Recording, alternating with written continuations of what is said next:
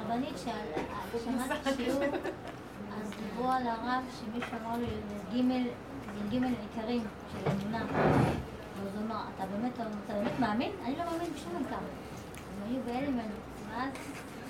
ואז הסבירו מה הוא התכוון, אמרתי, יואו, באמת, הוא אומר את האמת.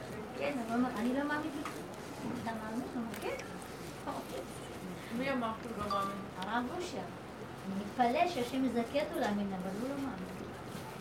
זה לא משהו שהוא באמת כאילו... אה, הוא התכוון להגיד שמצד אה, מצד עץ הדעת, כל הדברים האלה שאנחנו מצווים עליהם, אה, איך אפשר לצוות בן אדם להאמין או לאהוב? ואהבת את השם אלוקיך. את יכולה לצוות אותי להשתגע עליי מאהבה? אני יכולה לצוות אותך? זה דבר שקורה לבד. אז מצד הגלות שבדבר, שזה התוכנה של הטבע ועץ הדת, וזה שהתורה נתפסה בה בגלות, זה שאנחנו חייבים לשנן במוח, כאילו, לעשות תרגילים. אני אוהב את השם, אני אוהב את השם, אני אוהב את השם. יש השם, יש השם, יש השם. באמת, בחוויה אנחנו לא חיים את זה. אז הוא בא להגיד, בחוויה, באמת, אני לא מאמין. כי מה זה אומר? 13 העיקרים. אני מאמין באמונה שלמה שיש מצוי אחד קדמון שהמציא את כל הנמצאים. להקריא את זה רגע.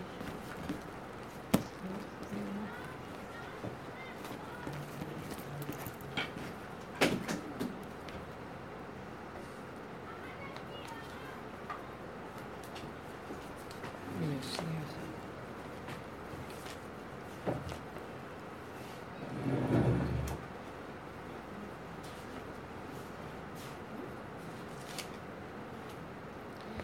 אני מאמין באמונה שלמה שהבורא יתברך, שמו, הוא בורא ומנהיג לכל הברואים, והוא לבדו עשה ועושה לכל המעשים. אז מה זה אני מאמין באמונה שלמה שהבורא יתברך, בורא ומנהיג לכל הברואים? אף פעם אני לא יודע מה זה הבורא באמת. אז איך אני מאמין שהוא גם, הוא הבורא והוא ברא? אם לא היה מתן תורה, ואם לא היינו צאצאים של אברהם, יצחק ויעקב, שיש להם, הם עשו כזאת עבודה שהם השיגו את זה מצד שורש נשמתם והעבירו לנו בגנים משהו, אם לא במתן תורה שנפתחו השמיים ויש משהו אצל היהודי, אז אני עכשיו לא בקשר עם אותו חלק, אבל אני צריך, אחרי שהתורה כותבת לי, השם, יש השם, אני השם, אני השם, אני השם, כן, כל הזמן, ויאמר השם, וידבר השם, אז אני עכשיו יודע שיש השם, בידיעה, נכון? עכשיו, אם אני יודע, כי התורה אומרת לי, אני מאמין שאם התורה אומרת לי, אז יש השם. אז עכשיו אני משנן שיש השם. אז כל בוקר אנחנו צריכים להגיד, אני משנן שיש השם. כל בוקר אנחנו אומרים, אני מאמין באמונה שלמה שהבורא יתברך ברא ועשה את כל המעשים, והוא לבדו עושה ויעשה את כל המעשים. מאיפה את יודעת אם הוא לבדו עושה או יעשה את כל המעשים? אבל התורה אומרת לי, אני השם אלוהי, אלוקיך, לא יהיה לך אלוהים אחרים על פניי. נכון? זאת אומרת, היא מצווה אותי. אני לבד לא הייתי יודע כזה דבר. כי אני לא יודעת מה זה השם, וגם אני לא יודע מה זה אלוהים אחרים, נכון? אם לא הייתה לי דת שאומרת לי, משמע שכל הציווי של 13 העיקרים, הם באים מצד השכל שבדבר. זאת אומרת, השכל מצווה אותי להאמין. זה נקרא הגלות, שהשכל מצווה אותנו לשמור תורה ומצוות. השכל, הוא מכריח אותנו בגלל שהשכל הזה הוא נכון, אנחנו מקבלים שזה שכל נכון. אני יכולה לקבל קצת. אה, יש מים, תודה. ברוך אתה אדינו אלוהים מלך העולם שהכל. אני עכשיו מברכת. אם לא היו מלמדים אותי לברך, למה שאני אברך? אין לי שכל שיגיד לי תברכי. אין לי שכל חושי שלבד ידע שהוא צריך לברך. אני יכולה לשתות ולהגיד תודה, זה טעים. אבל לברך זה לימוד שלימדו אותי. אותו דבר 13 העיקרים, אבל הכי מצחיק שקוראים להם עיקרי האמונה. אז זה אמונה בדעת. אז שבאו לרב אושר, שהוא לא איש של דעת, הוא פירק את הדעת ונכנס לבשר. אז הוא אמר, אם את שואלת אותי על העיקרים האלה, אני לא מאמין. איך? מה זאת אומרת? אם הבורא יתברך, הוא, בורא ומנהיג לכל הברואים, והוא לבדו עשה ועושה ויעשה לכל המעשים. אז עכשיו אם בא מישהו ונתן לי סטירה, חס וחלילה. לפי מה שכתוב פה, אני צריכה להאמין שהוא יתברך, הבורא, שהוא עושה את כל המעשים על פני כדור הארץ, והוא שלח את האיש הזה לתת לי סטירה. באמת, איך אני מתנהגת? אני אחטיף לו גם סטירה. אז זה סותר את מה שאני מאמין פה. אני יכול לקרוא את זה כל יום ולשנן. ואם מישהו ירגיז אותי, אני אענה לו. אז רב אושר היה איש אמת, הוא אמר, אני לא מאמין, כי עובדה, יוצא לי עצבים. אבל גם העצבים זהו. לא, זה אותו רעיון, שאם הוא עושה את כל המעשים, אז גם אני, המעשים שלי, זה הוא. אבל אני מאמינה רק בדברים טובים. בעצבים אני לא רוצה להאמין. לא, אם יש עצבים, אז... זאת אומרת שאני המלכתי אותו במוח על דברים חיוביים, ועל דברים שליליים אני לא בטוח שזה הוא. וכל העבודה שלנו זה להבין שזה גם הוא. בגלל זה אנחנו עסוקים עם הפגמים, ובסוף מקבלים אותם ומשלימים. אתם זוכרים את כל העבודה שלנו? אני אומר, זה אני, זה אני, זה אני, זה אני העצבני. הוא רק החטיף לי כדי שהשם יראה לי מה עולה מתוכי, וואו, מה שעולה שם. עכשיו, זה, כל מה שעולה פה, זה שייך לי פה, ואני צריך לקבל את זה ולהשלים. אז עכשיו פתאום אני אומר, אבל זה גם השם. אז אני אוהבת את עצמי איך שאני. הבנתם? זה מראה שבכל הדורות עבדנו על החיובי, שזה השם. לימדו אותנו.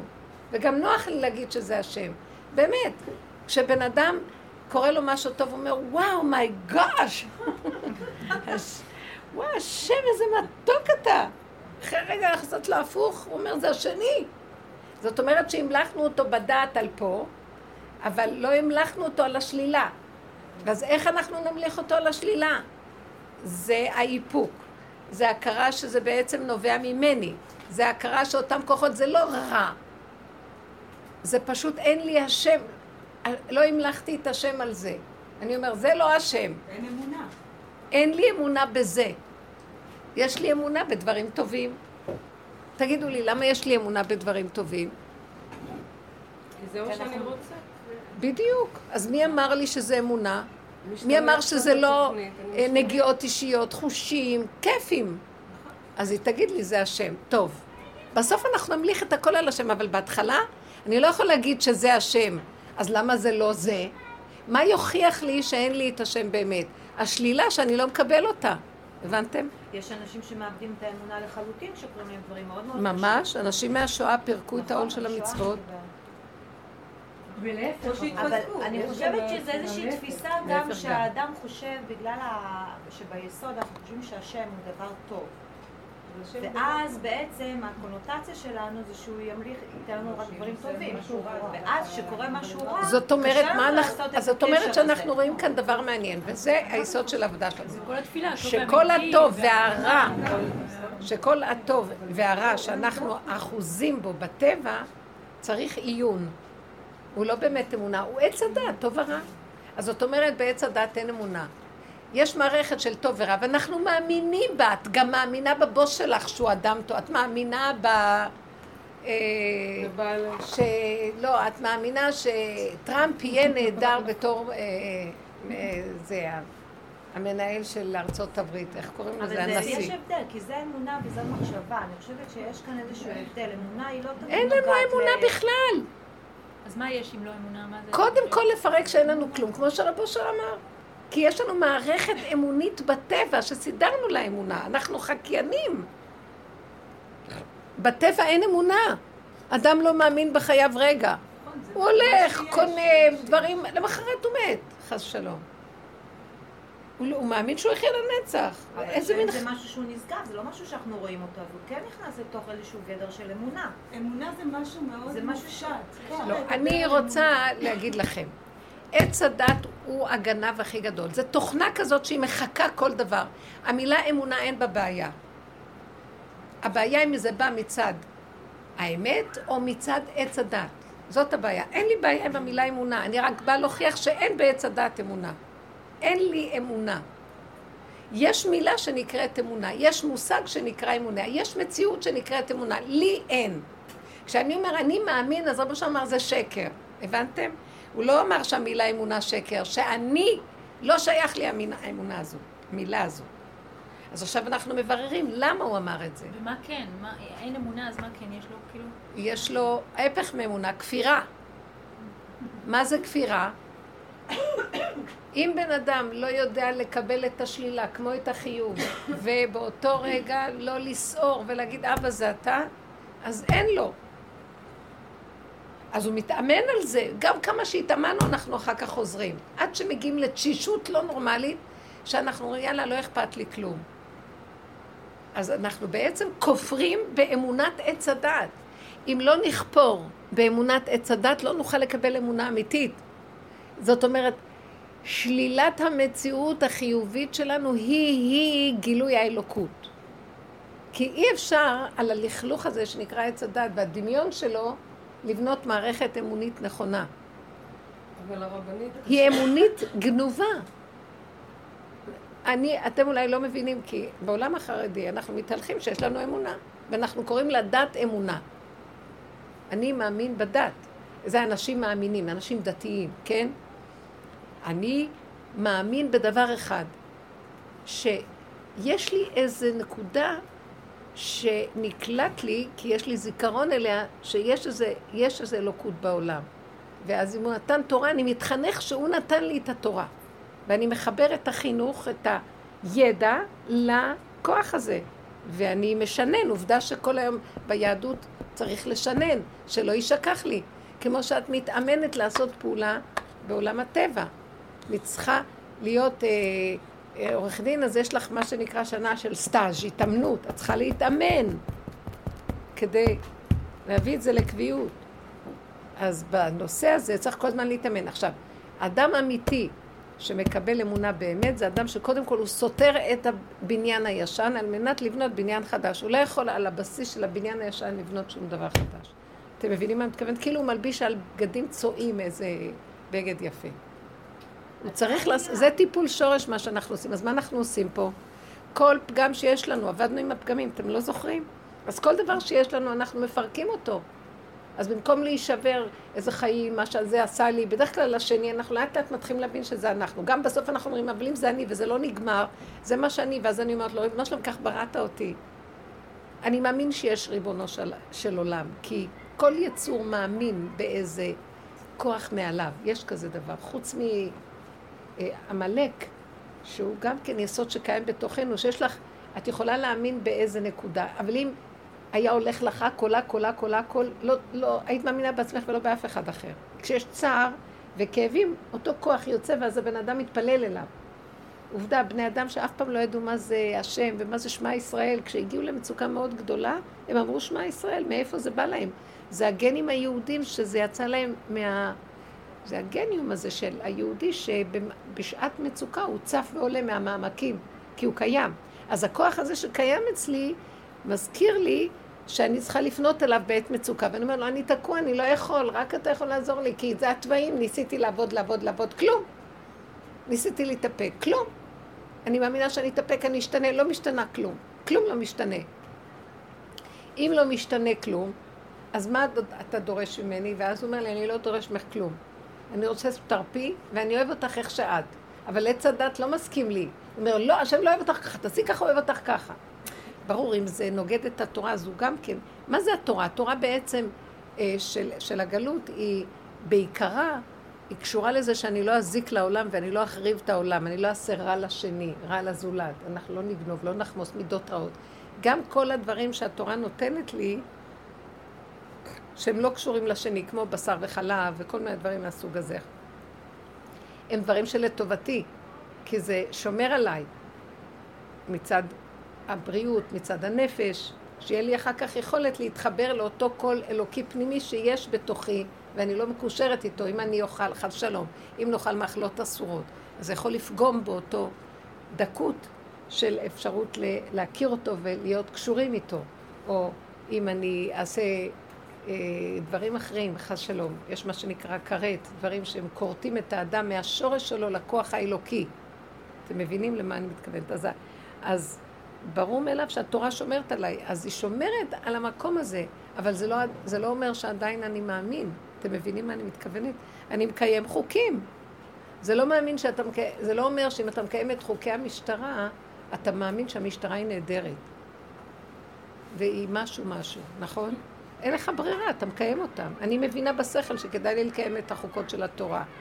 אין לי ברירה, אני מבינה בשכל הפשוט שהוא כפה עליי הר כגיגית. אני מצידי, למה שאני לא אלך לעשות דבר שכיף לי עכשיו לעשות והתורה אוסרת עליי? כי ככה הוא כפה עליי. אז בתוכי אני רוצה לעשות את אותו דבר, אבל מאחר והשכל אומר לי לא. עכשיו העץ הדת, שזה התורה נכנסת דרך עץ הדת בגלות, אז אני נכנעת לה. ואז אז עץ הדת אומר לי, תשנני כל יום, כי כל יום יכולה לשאול קושיות ולעזוב את התורה גם, מה? אז לכן תשנני, תשנני, תשנני, תשנני. אבל יש לי מצוקה בפנים. אז אני מביא, הדרך הזאת היא למצוקות שאחרי שאנחנו שומרים, ואחרי כל מה שאנחנו עושים, יש לנו שאלות, יש לנו תנועות פנימיות במידות שהן קשות לנו. ואז הדרך הזאת, זה מה שרב אושר בא ואמר. אני באמת חקרתי, אין לי אמונה, אני, הכריחו אותי מגיל קטן להיות בחיידר, להגיד זה, לעשות זה, לעשות זה, אבל באמת, אין לי אמונה. איך אני רואה שאין לי? כי בא איזה משהו שמפריע לי, אני ישר רוצה ללכת אחריו, היצר שלי מושך אותי. אז שם אני צועק להשם. אבל להגיד שיש לי אמונה, לא.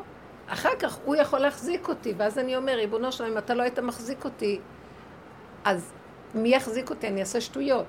אז אני מבין שיש לי אפשרות לשנן ולחקות את האמונה בקוף. אבל אם אני עובד באופן איתך, תמידית, על השלילה שלי או על הדברים שמפריעים לי, אז דרכם אני משיג קשר איתך, ואז אתה שומר עליי, אבל זה לא אומר שיש לי אמונה, הבנתם? האמונה הראשונית שיש השם זה כן קיים אצל האדם. האמונה לקיים את המצוות שלו זה לא כל כך ברור. כי לפי היהדות אנחנו אומרים, אם יש השם שהאמנו בו, אז אנחנו צריכים גם לקיים את המצוות שלו, נכון? אז יש איזו אמונה בתוך נפש האדם באלוקות המוחלטת. מאוד קשה לקיים את האלוקות היהודית. זה נקרא השם אלוקי ישראל, כאילו החלקים הנמוכים יותר, שהם, ש, שהוא ממצה איתנו את הדין אם לא נעשה אותם. ואילו השם הגדול, שהוא מהאור אין סוף, הוא אוהב את כולם איך שהם, כן? הנותן לרעים ולטובים, נכון? השם השם כל רחום וחנון, ערך אפיים ורב חסד ואמת, נוצר חסד לאלפים, נושא עוון והפשע וחטא ומנקה את הכל. אז זה מין אלוקה כזה, זה י"ג מידות הרחמים שהם באים משורש מאוד גבוה של רחמים. אבל, אבל התורה היא באה מהנהגה אחרת. כל מי שאומר שהקדוש ברוך הוא ותרן, יוותרו מאב, יראו לו מה זה. הוא, אתה עשית משהו, אתה צריך לשלם את הדין. אז ההנהגה הזאת היא שכלית לחלוטין, נכון? היא ההנהגה של אמונה? אתם קולטות מה אני אומרת? זאת אומרת, אמונה אמיתית אפשר רק דרך המידות והתוואים שהבן אדם תקוע ויש לו מציאות שלא יכול. זה לא מה שהוא צריך לשנן. בסופו של דבר, כשהוא מכיר את הגילוי האלוקי בתוכו, הוא גם אוהב את המידות ואת המצוות שהוא נותן, הוא מתחיל להכיר את הערך, כמה השם הזה רחמן, ויתלבש בדין. כי אם הוא לא יעשה ככה, אז לטובתו מכים אותו. אתם מבינים את זה? בסוף הוא מכיר בזה. כמו ילד שמכיר שבסוף זה נכון שהאימא נותנת לו מכה, כי זה לטובתו. כי אחרת הוא יעשה שטויות. אבל מההתחלה זה לא כל כך שיש לנו אמונה. הבנתם? זה לוקח זמן. אולי אני לא מדברת ל... אז זאת אומרת שכל העניין של אמונה היא דבר שנצרך לקודם כל נפילה, מכה, שיראה לי שאין לי. ואז אני מתחיל להגיד לו, אבל אין לי. ואז הוא מתגלה ועוזר לי שאני לא יח... לא יח... שאני לא יצ... יזיק למישהו.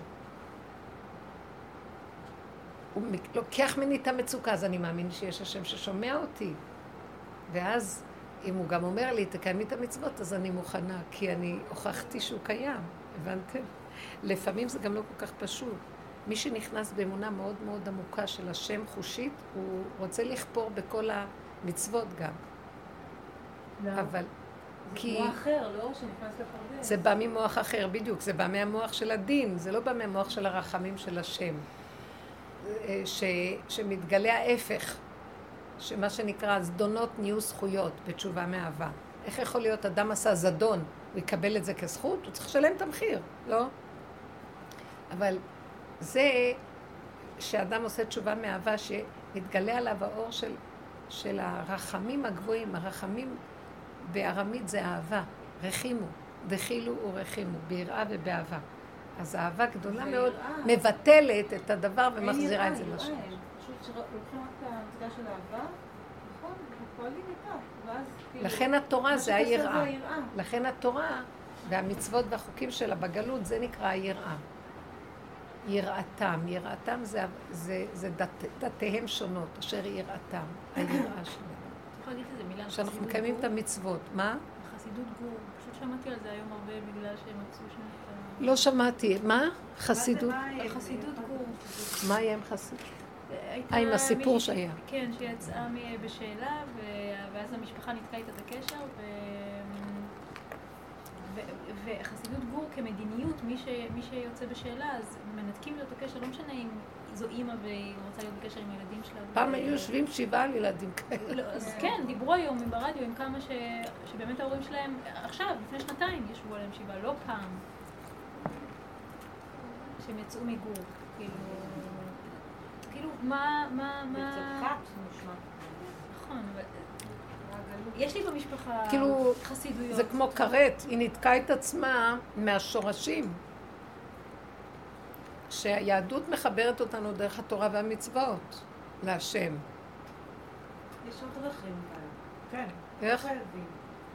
יש עוד דרכים להתחבר היום להשם, לא חייבים דרך המצוות. כאילו, איך זה עדיין אפשרי, המציאות הזאת ש... של התנהלות אה, כזאת?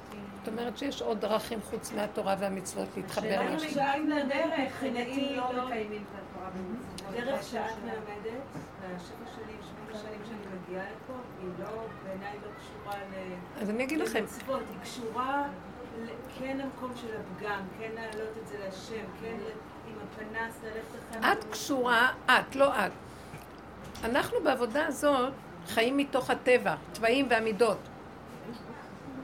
אבל היהדות קיבלה על עצמה את העול של התורה והמצוות כי עץ הדת שבר את הבריאה. צורת החשיבה וההתנהגות של הבני אדם שברו את הבריאה. ואז היהדות, היהודים קיבלו על עצמם לתקן אותה, לתקן את הדעת, את עץ הדת. התיקון של עץ הדעת זה לקבל את התורה והמצוות. אבל כבר לא היום. או, זו שאלה אחרת, אבל עכשיו, היהודים היחידים ש, שחיזרו אחרי העמים לקבל את התורה, לא רצו לקבל, אף עם לא רצה לקבל את התורה, רק היהודים. הם אמרו נעשה ונשמע. איך הם הגיעו לזה שיגידו נעשה ונשמע? כל העולם, כל העולם שאל, מה כתוב שם? בוא נשמע ואחר כך נראה. והיהודים אמרו לא. מה שתגיד אנחנו עושים. כי היהודים, יש להם, כתוב שישראל אור- אורייתא וקודשה בריחו חד. הם באו משורש אחד. זאת אומרת שהשם אמר- הראה להם את התורה, אז הם זיהו שזה השם וזיהו את עצמם בתוך התורה. זאת אומרת שהם זיהו שזה חוקים, זה לא כמו שזה עכשיו התורה. הם זיהו את החוקים ברמה של וואו, איזה חוכמה מדהימה של אמת בבריאה. שהבריאה הזאת פועלת עם חוקים, והם חוקים טובים ומיוחדים. ונפתח להם ההכרה הפנימית להכיר שזה לא איזה משהו מצוץ מהאצבע. אז זה הלוחות הראשונים. אז הם אמרו נעשה ונשמע, אין קושיות, אין קושיות. הם זיהו את האמת לגמרי שבתורה.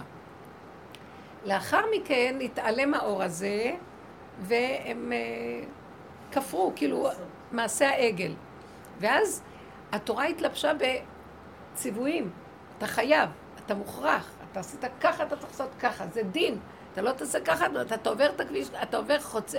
באור אדום אתה תקבל שלילה, אתה זה, תקבל זה. אין כזה דבר הפקרות. עכשיו, עם ישראל, אחרי הלוחות השניים, לא כל כך בקלות גם כן רצו את התורה. היה להם מריבות עם השם, תסתכלי במדבר כל הזמן. ואז השם אומר למשה רבנו, עד מתי נעצוני העם הזה, ומה זה פה, וכל הזמן כועס עליהם. אבל באיזשהו מקום, משה רבנו יודע שזו הנהגה מאוד קשה לבני אדם, כי הם זזו מהאור הראשוני שהראה להם שהכל זה אמת, והם היו, התנדבו מיד בלי להבין כלום לעשות הכל.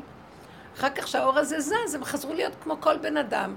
ואמרו, סתם אמרנו, התחרטנו שאמרנו שאנחנו נתקן את הבריאה. זה קשה, אי אפשר לסבול את זה, זה לא נראה אמת. אז השם אמר להם, אבל הבטחתם לי, כפה עליהם הר כגיגית. עכשיו היהודים קיבלו על עצמם שהם חיים בבריאה כל ימות עולם, שזה ששת אלפים שנה, שלושת אלפים חמש מאות מאז מתן תורה. הם חיים מתוך תורה ומצוות. הם חייבים לקיים את התורה ומצוות, כי אם לא, העולם יחרב. כתוב, אלמלא בריתי יומם בלילה, חוקות שמיים וארץ לא שמתי. חוקות שמיים וארץ, הכל זז אם לא לומדים תורה. לימוד התורה, קיום התורה, יוצר מצב, זה כמו שאת אומרת, עושים חור באוזון על ידי מעשים לא טובים. נגיד, לסבר את האוזן, ואז אם אתם לא תקיימו את הכללים של החיים כמו שצריך, אז יהיה לכם כאן, לא יהיה לכם כדור הארץ, זהו. אז בגדר של התורה בדיוק אותו דבר. כי אם היינו באמת, אם היה נפתח לנו המוח והיינו רואים את העומק, היינו רואים את החוקים הנפלאים שהם הכל דבר קשור בדבר ובדיוק מושלם, ובזכות זה העולם קיים. אם היינו מבינים את זה, מה זה חוקות התורה, ותלמידי חכמים ששומרים ומקיימים, ולומדים אותה, היינו פותרים אותה מהמיסים, מהכל, ועושים אותה מלכים לראשינו. אבל לא רואים את זה. עכשיו, אחת כזאת שיצאה מהכלל הזה, בשביל מקבלי התורה, ממתן תורה, יד אחרי יד, לא פרצו את הגדרים, זה נקרא שבירה נוראית, מבינה? זה כאילו יושבים שבעה על אדם כזה, כי הוא, כי הוא יצא מכלל ישראל, הוא יצא מהכלל שכל הדורות שומרים באש ובמים לשמור אותו. דורכים על כל מיני רצונות, על היצרים, על, ה... על כל מה שהעולם פתח ולא אכפת לו הפקרות, הם לא מוכנים. אז עכשיו השם אומר, לקראת הסוף, רגע, אני... רגע, אני לא רוצה לגמור. בדיוק, בדיוק. לקראת הסוף, השבירה הזאת שקרתה במשפחות, יצרה מצב ש... של צער. עכשיו, בתוך כל זה, יש מצב שהשם העליון, לא השם של הדינים, זה אותו השם, אבל זה, זה כאילו רובד באלוקות, זה רובדים באלוקות, אתם מבינים? כמו שיש אה, אב בית דין ויש דיינים ויש כל מיני. אז המהלך של החלק שהיום יש פריצה מאוד גדולה. כנראה שבאיזשהו מקום התיקון הזה של עץ הדת מסתיים, אבל השם רוצה להתגלות על הבני אדם בכל אופן, נכון? אז לא דרך התורה. אז איך הוא מתגלה? הוא מתגלה במידה, בבהמה שבאדם. אותו אדם שאין לו את התורה, אין לו את הזכות להיות בתורה, כי זה זכות. זה זכות לחיות בעולם. שעברתי את הבניין, אני מתקן אותו. אני לא חי בהפקרות. אנשים אומרים, לא רוצים לתקן. אבל בסופו של דבר השם אומר, אני אוהב גם אותם, והם גם הילדים שלי. שלי. הם רוצ... הם, אין להם את הדעת, זה כמו חתול, יש לו את הדעת? לא. החתול הזה, גם אני אוהב אותו, רחמיו על כל מעשיו. אז הוא נותן לו דרך להתקרב אליו, וזו הדרך הזאת. עכשיו, הדרך הזאת, גם בעולם החרדי שכחו אותה. כי יש תורה, אז אומרים תורה. עץ הדת, שכל. אבל במידות, גם אנחנו חייבים אמונה ותיקון נכון. אז צריך להניח, לקיים את התורה ולהיכנס בעבודה הזאת גם כן, כמו שמה שאני מרגישה שזה היה מסר, וגם רב אושר, הוא היה אומר, אני חילוני שומר תורה ומצוות. מה הכוונה? הוא שמר תורה ומצוות. אבל את העיקר ואת הרובד של, אה, של החיות שלו בעבודה, הוא העביר למידות. ואז הוא ראה כל הזמן כמה תורה יש לו ועדיין הוא בשקר, במידות. זאת אומרת, הוא אמר, יותר טוב לי להיות חתולה. חתולה לא משקרת כמו שהבן אדם יכול לשקר. נניח, טוב? אנחנו לומדים על כל מיני תכונות של. של חיות, נכון? שאמרתי לכם שהחתולה עומדת מול הנחש. אז הנחש מסמל את המקום הזה של הערמומיות של הדעת, ואילו החתולה היא אומרת, זה מה שאני לא יכולה כלום. אז עכשיו נראה לי שברור שכשנכנסנו לתקן בנחש של עץ הדעת, אז גם אנחנו נדבקים בערמומיות שלו, זו תוכנה של ערמומיות גם. זה הרבה פלפול, הרבה זה, הרבה... אז החתולה היא בעצם בשלב מסוים, היא דבר חשוב שצריך להקשיב לו גם. אבל זה לא אומר שעכשיו אני אפרק את התורה בגלל זה. אז זה מה שהוא אומר. אחוז בזה, ואל תנח ידך גם מזה, בכל הדורות. ואילו עכשיו זה, אחוז בזה, ואל תנח ידך גם מזה. זאת אומרת, התורה והמצוות קיימים וצריכים לקיים את החוקים, אבל כאילו אני מחלל את, ה, את ההרגש מהם ואת החשיבות, והעיקר הופך להיות פה. אבל שנדע שזכות מאוד גדולה בכל הדורות הייתה החלק הזה. כי זה מה שהראה שהאדם הוא יהודי, הוא, הוא שייך לזרע אברהם, יצחק ויעקב. אתם יודעים, בתוכנו היום... אומר הזוהר הקדוש, שלא כל מי שהוא במוחש זרע ישראל הוא שייך לאברהם, יצחק ויעקב. יש מה שנקרא זרע ישראל, שהאימא יהודייה, אבל יכול להיות שזרמו דרכו גרים, או האבא הוא גוי, או כל מיני דברים, ערבוביות שלמות, או חס ושלום, גיטין לא כשרים, ואז ממזרות, וכל מיני דברים שהיום לא יודעים. וכתוב שאם משפחה נטמעה, אז היא נטמעה. די, לא מחפשים אחריה. אבל הוא אומר בזוהר הקדוש שיש מה שנקרא חמישה סוגים של, של ערב רב, שהם בתוך המציאות הזאת שיכולה להיות זרע ישראל. והם לא שייכים לאברהם, יצחק ויעקב. אברהם, יצחק ויעקב, ל-12 השבטים, 70 נפש של ישראל שירדו מצרימה, ו-60 ריבו של ישראל, שבסוף זה מה שעמד במתן תורה. אז זה היסוד היהודי. 60 ריבו כולו, כמה זה 60 ריבו? 600 אלף איש? אבל יש מלא יהודים. יכול להיות שזה ניצוצות של דבר שלם, חלקים חלקים. אבל יש הרבה ערבוביה. אז הזוהר הקדוש אומר שיש בתוכנו חמש מיני סוגים של ערב רב, שהם נשאבו בתוך היהודים. והם נקראים אה, עמלקים, אה, רגע, הם, הם ראשי תיבות נגע רע. נון זה הנפילים, ג' זה גיבורים, עין זה עמלקים, אה, או ענקים גם עמלקים, אה, וכן הלאה. רש זה רפאים, רע זה עמלקים, או ענקים או עמלקים, זה שתי עיניים, עין. עכשיו, כל הסוגים האלה, הם התערבבו בתוכנו. ועכשיו, כשאנחנו עושים במידות האלה, אנחנו מזהים אותם. הם לא שמה בחוץ. כל אחד התערבב גם בתוך היהדות, התערבבו כל מיני. אז כשאני רואה מידות רעות, רעות, אני אומרת, זה עמלק שבתוכי. עכשיו בואו, אפשר להגדיר אותם, מה זה נפילים, אה, ענקים, גיבורים וכן כל השאר. נפילים, נפילים כתוב ש... שנפילים היו בארץ. זה מלאכים שנפלו מהשמיים לכאן, ראו את בנות אדם, קלקלו, לקחו כמה שהם רוצים, והתחילו לנעוף. אז אה, בואו נזהה אותם פה בתכונות שלהם. מה זה נפילים? זאת אומרת, זו מחשבה מאוד גבוהה, יפה, אה, מרוממת, והם... אה, אני יכולה לזהות אותם, זה סגנון של... באומות העולם יש סגידה ליופי. נפילים זה כאלה שיש להם מוח של מלאכים, או מוח גבוה, לא של מלאכים, אבל השכלה גבוהה, והם אה, כמו, הם, הם, הם, הם סוגדים ליופי ולחיובי, אבל הם עושים דברים רעים. הבנתם? יש סוג כזה. זה באומות העולם קיימים כאלה, זה, זה תפיסות של אומות העולם. זאת אומרת שהם לא נקיים במידות. אין להם חוקים שאומרים להם, אסור לעשות מה שאתם עושים. לשיטתם זה נראה להם מאוד יפה. יש שיטות יפות שונות. אני נותנת דוגמה להסביר איפה זה יכול להישאב בתוכנו. אה, רפאים, רפאים. אז לא, אני לא יודעת, יש כאלה שהם יותר נקיים ויש כאלה שיש בהם יותר כאלה כוחות. אז צריכים, בעבודה הזאת אנחנו מזהים את זה, ואנחנו מעלים את הניצוצות האלה. אז לכן זה לא כל כך פשוט שאני אגיד, אה, השם היום רוצה להתגלות. כי אז הוא רוצה להתגלות ולהוציא את הניצוצות מהענקים, מהרפאים, מהעמלקים, מכל זה גם כן. הוא רוצה להוציא מאיתנו את החלקים הרעים.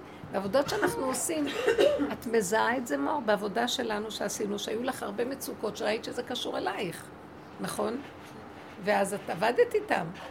זה לא כל כך פשוט שאת תגידי, אני לא צריכה תורה, או אנחנו נגיד, אני לא צריכה תורה ומצוות. כי אם לא מקיימים תורה ומצוות, אז יהיו כאלה מציאויות מאוד קשות בתוך האדם. אבל גם אם מקיימים תורה ומצוות, יהיו מציאויות קשות. זה לאו דווקא שומר עליך. אני אגיד לך את האמת, לא, לא. זה לא אותו דבר. גם אם יש, זה לא בפועל, זה לא בצורה כזאת שהיא מאוד קשה, היא שטחית. היא בקליפה הקלה שבדבר. בגלל שהתורה ש... היום אני שומרת, יש לי קצת יותר אה, שמירה על ה... זה לא קצת. יותר, זה הרבה מאוד. אוקיי. התורה שומרת עליו, זכות אבות, זכות. אבות שומרת עליו. מצוות שהוא עושה שומר עליו. רגע, אדם שהוא יהודי שהוא נו. רבנית, לא, לא, רבנית, לא, לא, מדבר אליי, מה לא כן? חלק מהחיים שלי, לא מעניין אותי, באמת, זה, זה לא, לא נולדתי לבית כזה, לא נולד, זה לא, אין, זה לא, זה רחוק ממני. זה מפחיד אותי. כשאני בשבת אה, אה, נהנית אה, בלהיות אה, בבית ולקרוא ספר ולהיות בשקט, אני עושה את זה כי אני אוהבת את זה וזה עושה לי טוב, אבל אם אני רוצה לפגוש חברים, זה לא קורה בשבת כי אני אוהבת להיות בבית, אבל אם אני רוצה, אז אני עושה את זה. זה לא... העבודה של... שאת מדברת עליה, על הפגמים, על אה, כל הזמן לבדוק את זה עצמך. שייך לה, כן. זה מאוד מדבר אליי, זה חלק מהחיים שלי. זה, זה, דרך זה אני... כי מה אני- שנשאר עכשיו, שהשם יתגלה עלייך, זה החתולה והכלב והשועל שבתוכך. תוכי. אני חושבת שאני צריכה, אה, אני, אני בטוחה שאם הייתי אולי שומרת מצוות, או בן אדם שיושב ועושה מדיטציה כל היום, או שעושה יוגה, זה לא קשור, מדיטציה זה לא קשור למצוות. בסדר, מישהו ששומר או מתרגל איזושהי עבודה רוחנית, מצוות. זה לא עבודה רוחנית, מצוות זה לא עבודה רוחנית, זה ספר חוקים, זה לא עבודה רוחנית. זה מותר ואסור, פשוט. כן. אז כשאדם חי ככה דורות, שלושת אלפים שנה, אז את יכולה להבין שהמערכת שלו היא. אחרת, אה? הדור שאני באה ממנו לא חי שתי דורות אבל זה כמו שאת אומרת, תראו, אני לא, לא, אמא אני- שלי, הדור לא שלי לא. ב- גם באוזון. על אותו רעיון שהרבנית אמרה, גם באוזון, נכון? בסדר, אבל את יודעת משהו, עברת הרבה מאוד מצוקות פנימיות, שכשדיברנו אני אמרתי שאם היית, נו- אם היית גודרת את עצמך לדברים מסוימים, לא היית צריכה לעבור אותם. אבל הבן אדם לא יכול, הוא לא יכול לגדור, כי חתולה לא יכולה. אז בסדר. אין עלייך טענה, הפוך, יאהבו אותך ויעזרו לך, תודי באמת. אבל זה לא יותר מעלה להיות חתולה מאדם. אז תביני שיש לאדם מעלה יותר גבוהה מחתולה. השם מרחם על החתולה ורוצה לצרף אותה אליו. זאת אומרת, ש... הוא יצרף אותי אליו, זה לא אומר, גם אם אני מצטרפת אליו, הרבה יותר מהרבה דתיים ואנשים ששומרים אה, מצוות. תעזבי עכשיו את לא העניין הזה, שהוא יצרף אותך יותר, את לא יכולה אף פעם לא, למדוד. נכון, זה לא אומר אבל שאני אקיים מצוות. זה לא... לא נכון, את. צודקת, את לא יכולה, את לא יכולה. יש כאלה שחתכו את עצמם מהשורש, הם לא יכולים יותר גם אם ירצו. אני לא חושבת שהם עושים עבודה שהיא פחותה. השורש של התורה ומצוות הוא שורש החוקים של הבריאה הכי הכי נכונים. ברור שהסתעפנו עם עץ הדת, יש, גם אני יש לי על זה טענה, שהסתעפות מדי גדולה, וכבר החכמים אה, והעם אין להם כבר כמעט קשר, הם יושבים ומסתעפים, והם נהנים מזה, ואנחנו לא יכולים להכיל כל כך הרבה חוקים וכללים וזה, וכבר הבני אדם לא יכולים.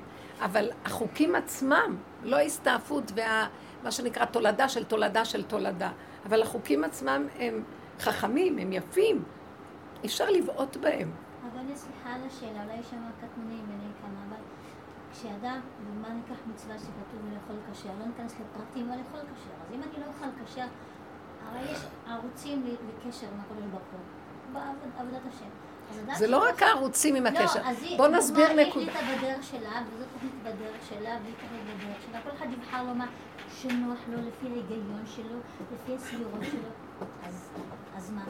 אז עכשיו תראי, כן, קורה כזה דבר, שבני אדם, כמו שאת אומרת, חיים, אנחנו יכולים, באמת, אני לא באה, אני רק מראה תמונה, שאנחנו חיים ככה, אנחנו מנתקים את הכוח האלוקי שקשור ליהדות, שהוא קשור לאלוקות הכללית, לאט לאט לאט מנתקים, ואז אנחנו לא מקבלים את החיות דרכו. אז איך הוא מחיה אותנו? הוא מחיה אותנו כמו שהוא מחיה את החתולים ואת הכלבים, כי רחמיו על כל מעשיו, נכון? כי כתוב, לפני יש שניתנה... רגע. רגע. אני באמצע דיבור, יש לי קטע ש...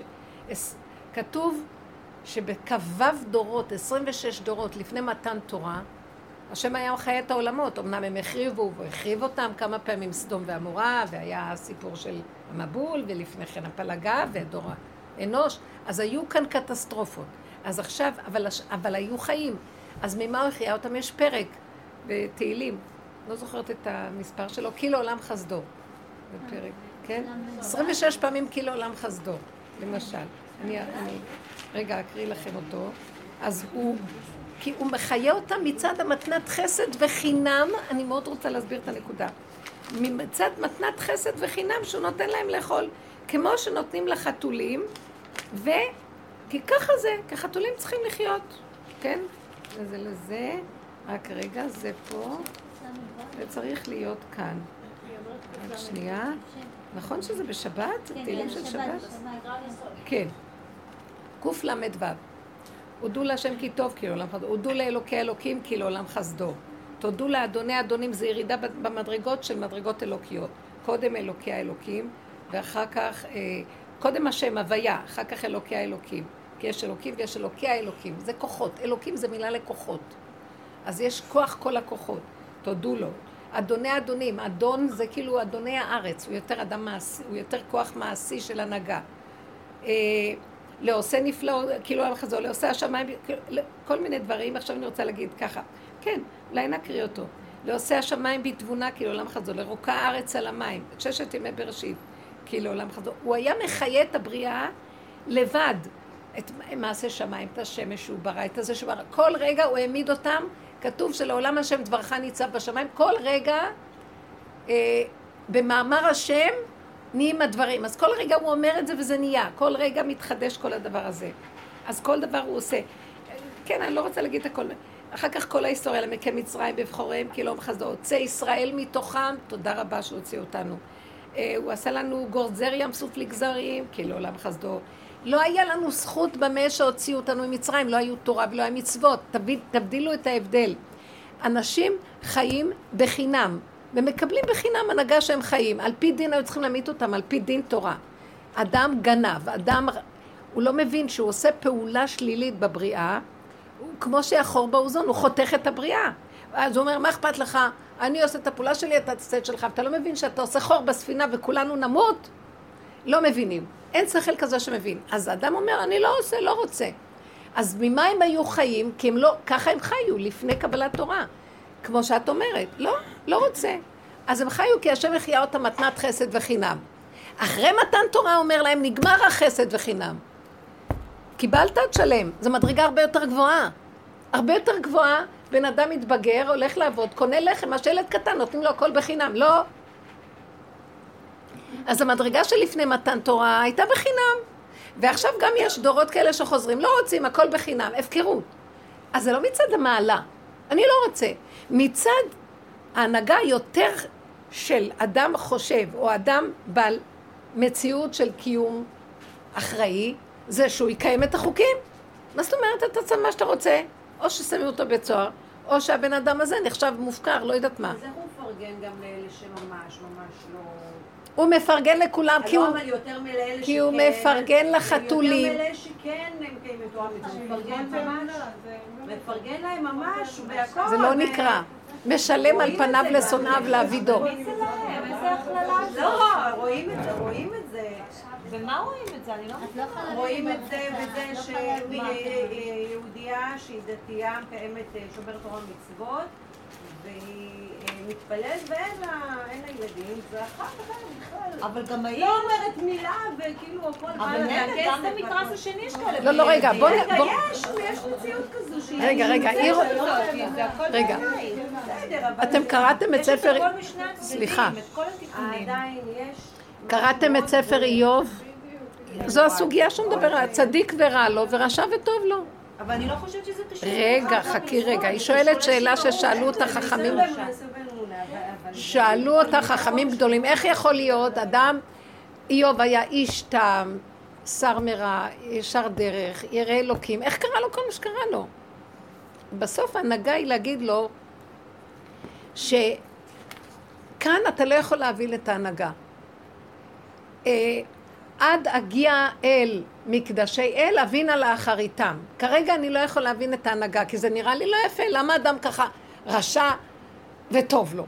ולמה הצדיק עושה כל כך הרבה ורע לו? זה לא...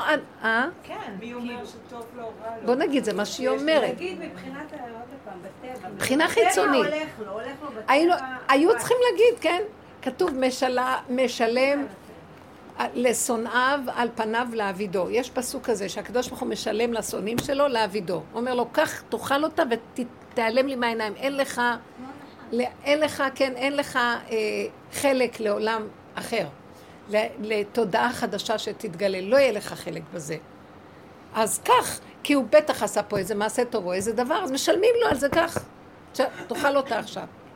תראו, זה הנהגות שחקרו אותם, שיש שאלות כאלה, זה לא את היחידה ששואלת. עכשיו, מה שאנחנו עושים בעבודה שלנו זה אנשים שמקיימים את המצוות, שהולכים ישר כל הדרך, חיים עם התורה, ועם כל זה גם לוקחים על עצמם, כמו רב אושר, לעשות עבודה כזאת, שהוא אומר, נכון, אני מקיים תורה ומצוות, אבל החתולה שלי, אני צריך גם לטפל בה, וזה אני צריך, צריך לקשר את עצמי דרך החתולה גם להשם. לא מספיק רק דרך המצוות. אז האדם הזה הוא שלם, כי הוא גם בדעת הוא קישר את עצמו להשם, דעת טוב ורע, וגם במידות הכי נמוכות. מי יכול לעמוד ולהגיד לעצמו אני עמלק? והוא אמר את זה. הוא אמר אני אה, חוטא ופושע, כאשר הוא מקיים תורה ומצוות. זו הנהגה של התת-קרקעיות שהוא יורד לשם וגם שם הוא אוחז. מה שהתורה בגלות לא מצווה אותנו להיכנס לשם. אנחנו על פי דין לא חייבים להיכנס לשם. זו זאת שהעבודה שאנחנו עושים זה לפנים משורת הדין. אז את אומרת, אני אכנס לעבודה של לפנים משורת הדין. תדעי לך, בזכות שנכנסת לעבודה כזאת של לפנים משורת הדין, השם יקרב אותך אליו ואת מרגישה את זה. ובסוף הוא יזכה לך גם לקיים. את אומרת לו לא, ותדעי, כשאת אומרת לא, את גם... לא, אני לא אומרת לא ממקום של לא, אני לא... אני ראיתי אצלך בכלל הרבה שינויים, סליחה שאני אומרת, אה, אין לך, אני אגיד לך, היא צודקת שזה לא מדבר אליה, אין לה את הזכות, אין לה את השכל הזה. לא, אבל אין לך את לא הס... היה והגעתי לזה בגיל... לא, אבל אצלה זה משהו אחר. אני, קולטת אצלך המון זמן. היא עומדת במריה כבר איזה שמונה, תשע שנים, מכירה אותך, לא יותר? עשר? במריה. הנשמה שלה, אין לה את החלק הזה. תדעו לכם, זה מה שאמרנו עכשיו, מהחמש אה, סוגים האלה של ערב רב שהם בתוכנו, והם, אין להם את זה. אין להם את החלק של אה, ישראל. אה, זה אין להם, אבל הם, הם יכולים... אה? לא, אני לא יודעת, לא, אני רק אומרת שאת כל כך מחזיקה חזק בזה שאת לא צריכה את זה, ואת עוד בריש גלי אומרת וזה, אז לא שאני אני לא באה להגיד שאת מורדת, שזה את לא- פשוט אין לך אפשרות אחרת. זה לא חלק מהחיים שלי, אני לא שאני צריכה את זה או לא צריכה את זה, או מה יהיה. כשבא לי להדליק נרות בשבת, אני מדליקה נרות בשבת. כשאני לא במקום אחר, אני לא מדליקה. זה לא שאני צריכה את זה או לא צריכה את זה. אין לי את זה, זה לא בכלל... כשאת מדברת, אני לרוב, כשכל פעם שאני מדברת, את החלק הזה של האינפורמטיבי הזה, אז לא תדעי. שומעת. אז אני אומרת לכם. שהיום המון יש כאלה. וגם השם כתוב, כי ביתי בית תפילה יקרא לכל העמים. השם רוצה שגם הם יבואו עם יצירי כפיו. אבל זה לא המעלה של ישראל. ישראל זה המעלה שמקיימים את זה, ובסוף הם גם יורדים לנינווה לעשות את התיקון במידות המקולקלות בת- בתת קרטי- מטמוניות האדם. אז זה בסדר, אני רק אומרת שזה לא דבר להתגאות בו, או דבר לנפנף ולהגיד, אני לא... לך, תדעו לכם שזו זכות מאוד גדולה לקיים תורה ומצוות. זו זכות מאוד גדולה, ואנחנו כאן מדברים, אני ארכי פרחי. אה, בתוך כל המציאות של קיום תורה ומצוות, יש תלמידי חכמים גדולים, צדיקים, יראי השם, מדקדקים קלה כבחמורה, עם מידות מדהימות ישרות. וחוץ מזה, שזה היה רב אושר, הוא גם עשה עוד עבודה. אתם לא מבינים? זה לא כל כך פשוט. אבל כאילו אני מרגישה שאומר לי, תלכי להביא נשמות. מההתחלה שהתחלתי ללכת. תלכי תביא נשמות. אני הייתי נטועה בירושלים, והיו לי, הבאים היו באים אליי. אף פעם לא הייתי צריכה לנסוע לשם כדי להביא. ואחר כך אומר לי, כמו שדוד המלך לכלך את הידיים שלו בדם של ליה ושפיר, תרדי, תרדי ותביאי, תביאי ניצוצות. יש ניצוצות מאוד גדולים שאני רוצה אותם אליי בדרך הזאת. ודרך החיה והבהמה, מה שאנחנו עובדים, המידות, הוא מעלה אותם בחזרה לשורש שלהם. המון בנות בשיעורים האלה חזרו בתשובה ממש. את יודעת, המון בנות מהקבוצה הראשונית שהייתה לנו. אני לא- אני לא- זה בדיוק ההפך. לא תצליחי להביא אותי בדרך. אני לא מבינה מה... לא, אני מבינה אותה, זה עושה לה בדיוק לא. ההפך. זאת אומרת שבאמת נכון, יש איזו נקודה לא אבל זה. עושה לה ההפך, וזה ככה יהיה. לא, לא, לא, לא, תקשיבי, את אומרת דבר של אמת. יש נקודה שעכשיו דיברנו עליה, שבעץ הדת אין אמונה, נכון? אז אין אמונה. ואנשים אומרים, יש לי אמונה, 13 י"ג מידות של אמונה, עקרונות אמונה, אז אם אנחנו לא נכפור בכל תורת עץ הדת, לא נוכל להגיע לתורה של הלוחות הראשונים. אבל אנחנו נגיע לתורה של הלוחות הראשונים. את אומרת, לא נגיע לכלום. לא, כי זה נכון שצריך לכפור. כי זו תורה של תיקון הבניין, ורוצים להביא את הבעל הבית לבניין. אז יש איזשהו שלב שתעזבו כבר את הבניין ותפסיקו לשפץ אותו. צריך להביא את בעל הבית. אתם יודעים איך בעל הבית יבוא? דרך החתולה. מי ילך להביא אותו? ישלחו סוס, ישלחו חמור, ישלחו להביא אותו. מטוס, ישלחו משהו, להביא אותו. הכוח הזה הוא מאוד חשוב, אבל זה יחדש מחדש את הקשר לתורה בדרגות הראשוניות שהיו בעולם לפני הקלקול של עץ הדת. כי היום תורת עץ הדת לא מדברת כל כך לאנשים חילונים. עכשיו, האישה הזאת שהייתה מגור, זה היה הסיפור, לא התחלנו את זה. האישה הזאת מגור זה סוג של נשמות שאומרות לה, במילים אחרות, אה, תפסיקו, די, רוצים כבר את התורה העליונה, לא רוצים את, רוצים את ההנהגה של גילוי אלוקות. ולא רוצים את ההנהגה של בגור יש המון אה, הנהגות קשות. זו חסידות דווקא מעניין, ש... שהרבי מגור היה איש אמת מאוד גדול, אה, שפת אמת וכל הספרים שהוא כתב, אמרי אמת. ו... אבל אה, הם אה, נוהגים אה, מדי בהתבדלות, כמו מלאכים, מאוד גבוהים, הקשר עם אנשים, כל מיני דברים, אני לא נכנסת בזה עכשיו, זה לא מתאים פה. וכנראה שהיא לא יכלה, הדור האחרון לא עומד בזה, יש, יש הרבה בעיות. לא יכולים לעמוד בזה. אז כנראה שהיא לא יכלה לעמוד בהנהגות האלה, בפרקה. אז עכשיו הם הזדעזעו מזה, אז, אז כאילו שליחה מהשם להגיד להם תזדעזעו. כן, תזדעזעו. הוא רוצה לפרק את, את, את הגלות, את תורת הגלות. הוא רוצה, אבל אנחנו לא רוצים לפרק על ידי זעזוע. לא היה צריך הסיפור הזה לקרות, גם לא צריך לצאת מהחסידות כדי שזה יקרה, אבל מאחר והקצינו כל כך ולא קולטים את המסרים איפ, איפה לרכך להביא את הגילוי האלוקי, אז בסוף זה יהיה בצורה קשה. הלוחות לא רבנית, אם את אה, היית נולדת למשפחה לא דתית, מה, מה? אם היית נולדת למשפחה לא דתית, בחיים היית. לי היו המון שאלות. בחיים הייתי מה? לא היית חוזרת בתשובה. את יודעת, אני... אבל את לא מבינה אותי. כי יש לנו נשמות יהודיות, ובתוך הנשמה היהודית, הרבה אנשים כאן לא גדלו בתוך משפחות דתיות וחזרו. כי יש להם, יש נשמה יהודית בפנים. יש איזה רובד שמשהו מתעורר ומתקשר למתן תורה הראשוני, וכולם חזרו בתשובה ככה. איך כל אלה שחזרו בתשובה? הם באו ממשפחות מקיבוצניקים, מאיפה הם היו? זה לא נכון. יש משהו בתוך הנפש שהוא עמוק בידוע שהיהודי מחובר אליו, רק אין לו, המסך מבדיל, ויש כאלה שאין להם את זה באמת. אבל אני לא חושבת שהוא מתקשר, זה- איזושהי הפרדה, אני מרגישה בנימים שלי בפנים שאני מבינה אותה כאילו במקום של המהות. אבל יש בהתנגדות להשוואה הזאת בין זה לבין הקיום של המצוות, by the book. וזה לא קשור לשום דבר מהותי, שתדברי על, על, על יהודי, ושתדברי על אמונה, או היום כבר בלבלנו את מושג האמונה, ועל קיומו של השם בעולם, ועל התגלותו מדי יום בכל דבר שאנחנו עושים. כן, היום זה בא בדרך שזה זאת. דברים תדעי, גרעיניים. שאותם אני מרגישה, וזה מה שמקשר אותי ליהדות. כתוב, לא ידע- זה שאם אני אעשה את המצווה הזאת או לא אעשה את המצווה הזאת. רבנית, אפשר להגיד משהו? אז, למה את צריכה יהדות? יהדות, אז תקראו לזה, לא יכול להיות אומרת. אז לא יהדות.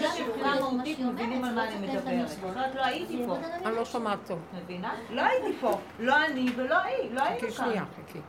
כי לפי דברך, כאילו לפי מה- איך שמדברים, כאילו אה, הניצוץ הזה שקיים, לא יודעת, את יודעת, אני לא רוצה להכניס את זה לכל מיני מושגים, כי זה משהו שהוא באמת יותר מהותי, מאשר שאני אשים את זה תחת איזושהי כותרת. אבל אני לא מרגישה ש, שיש קשר ישיר בין השניים, אני יכולה לעשות את עבודת השם, אני יכולה להתחבר ולהעמיק את הקשר איתו ולעשות את הכל, ואני לא רואה קשר ישיר בין זה לבין מצוות שלא מדברות עליי, או אליי כן ואליה לא. אז מה ב- מה ההבדל בינך לבין גוי, מי שלא יהודי לא, לא גוי, בהגדרות? לא, לא, לא, אל תכנסי, שתביני. לא, אני לא באה חלילה לא, היא שואלת להגיד, שאלה אבל טובה. אולי זה... מה ההבדל בינך, סליחה, למי שנולד לא יהודי? הוא יעשה מידות טובות, יתחבר להשם, כמו שאת אומרת, בדרך שנראה לו, שהרבנית תסביר לו. כי היא אמרה שיבואו לבית עמי, כל הגויים יבואו. אני לא- אני לא אני- הרגשתי, רגע, אני- לא רגע, הרגשתי, רגע, לא, רגע, רגע. לא, כי אני הרגש- אני הרגשתי רגע. ככה שאין הבדל. אבל הוא אמר. היא אמרה, הרי בלוחות כפה עלינו הר אה? כגיגית. זאת אומרת, לקח קבוצה מכל. העולם, ואמר, אתם, לא יודעת מה, יחידה, לא יודעת מה, משהו, משהו... אתם עוד פעם. חוזרים לנקודה. פשוט עם ישראל קיבל בתודעה קרה שהוא החריב והוא צריך לתקן. אחר כך התודעה הזאת נמחקה וכולם אמרו, מה עשינו? לא זוכרים שהחרבנו. אז, אז היהדות הזאת שהסכימה, היהדות הזאת מדור לדור קיבלה עליה את האחריות. זה תיקון הבריאה, קיום לא המצוות. זוכרת. את לא זוכרת, אז זה לא אומר שאת תגידי, את לא... את יכולה להגיד, אני לא זוכרת, אבל את לא יכולה להגיד, זה שטויות הדברים האלה. יכול להיות... אני אומרת שזה שטויות, אני אומרת, אני לא זוכרת. זה לא... אבל, אבל הצורה יכול להיות, וגם הצורה שבה אתם יכולות לבוא ולהגיד. זה כאילו באיזשהו מקום, מי צריך את כל זה? אפשר גם ככה, וזה כמו שחתול יגיד, מעניין את הסבתא שלי עכשיו שבת. באמת לא מעניין אותו שבת, אבל זה לא מצד המעלה שלו מעניין אותו שבת. תבינו את המקום הזה. לא לפחות להרגיש שזה וואו, אני משהו אחר, אני לא צריך את כל זה. זה מצד הפחיתות, זה לא מצד המעלה. אני רוצה שתבינו את הנקודה הזאת. יש לי מה להגיד פה. אתם מופיעות כאן בשיעור משפריצות פה בפורום יהודי אה, על כל המהלך הזה של היהדות, שפריץ אחד ולאג אחד גדול, זה מרגיז אותי. סליחה שאני אומרת לכם, יש איזה גבול לזה, חושבות, סליחה שאני אומרת לכם, אני באה ממקום שאני באה, אני אומרת, רב אושר אומר, תלכי, תדברי. אוהבים, אנחנו כולנו, אני יותר גרוע מכולם, אבל יש איזו נקודה שאתם צריכות להבין, זה לא אומר שעכשיו נשים פס על היהדות ונגיד, זה, מה צריך את כל זה? סליחה, דורות מתו על זה. דורות נכנסו לכבשן האש, הם, הם לא, ביקשו מהם להמיר את דתם, הם היו מוכנים לה- להתעלות בגיליוטינות. איך אתם... זה לא יכול להיות. ועוד שאדם יגיד, מי צריך את זה? כי יש לך על מה לשבת, וזו העבודה הזאת. זה חסד שקיבלתם אותי שאני באה לפה לתת עבודה כזאת. מה כל כך ברור שיש לכם עבודה כזאת? אני רוצה רגע להגיד לך משהו, זה משהו אחר. אני רוצה להגיד לך משהו, יש הרבה כאלה שמדברים בדרכים האלה. כל מיני מודעויות שבאות מאומות העולם, גנבות דעת של מודעויות. הדרך הזאת, בחוש, היא סגולית, מרגישים את האלוקות, משפיעה עלינו. מה זה כל כך פשוט? זה בזכות אברהם, יצחק ויעקב, ובזכות התורה. ובזכות צדיקים שעבדו בכל הדורות, וזה מה שעוזר לנו להגיע למהלך הזה, זה לא כל כך פשוט. המון אנשים מדברים על מודעות, המון אנשים מדברים על כל מיני אה, אה, ספרים נכתבים, ואנשים מקבלים כל מיני דברים, זה לא פועל באופן אלוקי, כמו שזה פועל פה. באמת המון אנשים שנכנסו בדרך הזאת מרגישים גם, וזה ייסורים הדרך הזאת, הם לא יעזבו אותה בשום הון שבעולם, מרגישים שכינה מתהלכת בתוכם. אז תבינו את הדבר הזה, זה לא כל כך פשוט, שזה בא מהשמיים וכל דבר, החתולה יש לה שכינה. זה כי הקדוש ברוך הוא, זה מדור לדור היהדות, קיבלה על עצמה והיא עשתה עבודה מדהימה. אין מה לומר, אין מה לומר, שאין כמו עמך ישראל בכל הדורות. אבל יש נקודות שצריכים לתקן אותן, ולרגע אומרים, תעצרו, אני יורד. אבל זה לא אומר שאני אתן שם בעיטה. זה אומר שאני אגיד, יש דברים שאני אתן בעיטה. השקרים שנתווספו, כל מיני כיסויים. ולמשל, מה שאמרתי, האישה הזאת, מה שקרה לה, היא באה לצעוק את הצעקה של הבורא לחסידות שלה. תקשיבו, אם לא תפסיקו עם ההתקצנות ועם ההתרחקות מנקודת האמת, מרוב אמת שיש לכם, אתם, פשוט הצורה שבה היא עשתה את הדברים מראה שלא שהיא לא סבלה מה שקורה, זה מראה שהם לא הולכים נכון והשם מזעזע אותם על ידי זה. אני אגיד לכם, קיבלתי חשבון מים של 700 שקל. ואמרתי, איך יכול להיות? זוג פנסיונרים, אני לא גרה רוב היום בבית. אני, יש לי כמה עציצים, אני משקה, אבל אני לא משתמשת בכלל במים, בשבת אני באה, מה קרה? אז uh, היום היה אצלי אליעזר, האיש הזה, שבא, ככה הוא הביא איזה, יושב, ואני אומרת לו, אליעזר, יש לי חשבון מאוד גדול.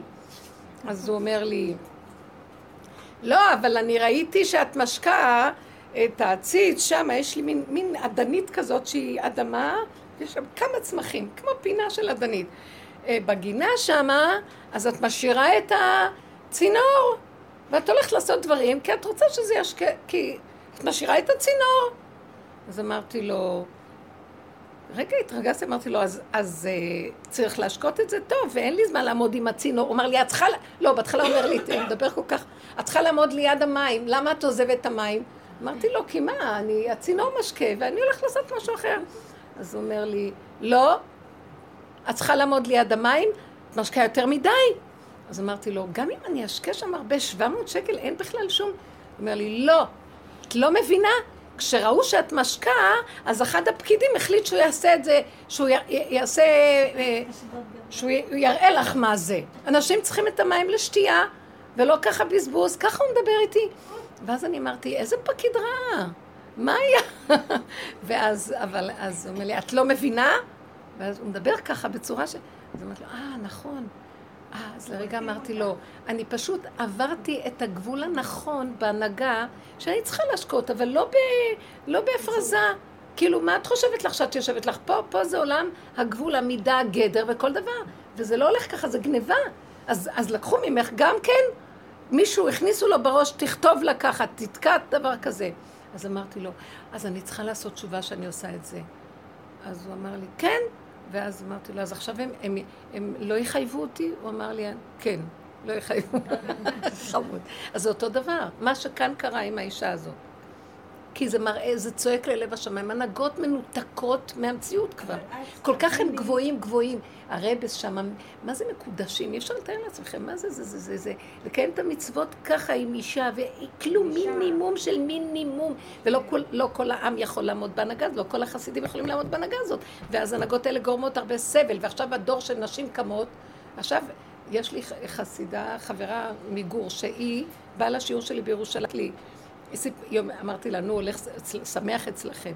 אז היא, היא אמרה לי לפחות על שלושה דברים שקרו אחד אחרי השני, קטסטרופות מהסוגים האלה, שהיא אומרת, הרבה דברים לא יודעים, זה רק סיפור שהתפרסם. אז, אז, אז, אז אמרתי, אז היא אומרת לי, אני כבר לא יכולה, אי אפשר לעמוד בהנהגות האלה, אי אפשר. אז אמרתי לה, הקדוש ברוך הוא קורא לנו, כי זה מוגזם. אז היא אומרת שהבת שלה אמרה לה, אמא, מי קבע את ההנהגות האלה? זה הנהגות. אז היא אמרה לה, זה דורות קדומים, הרבס של דורות יותר מוקדמים.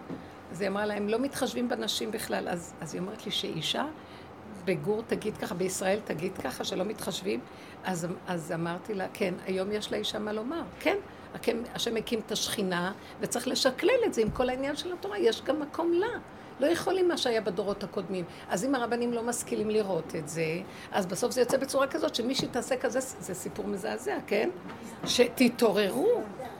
ואיפה הגבול עובר?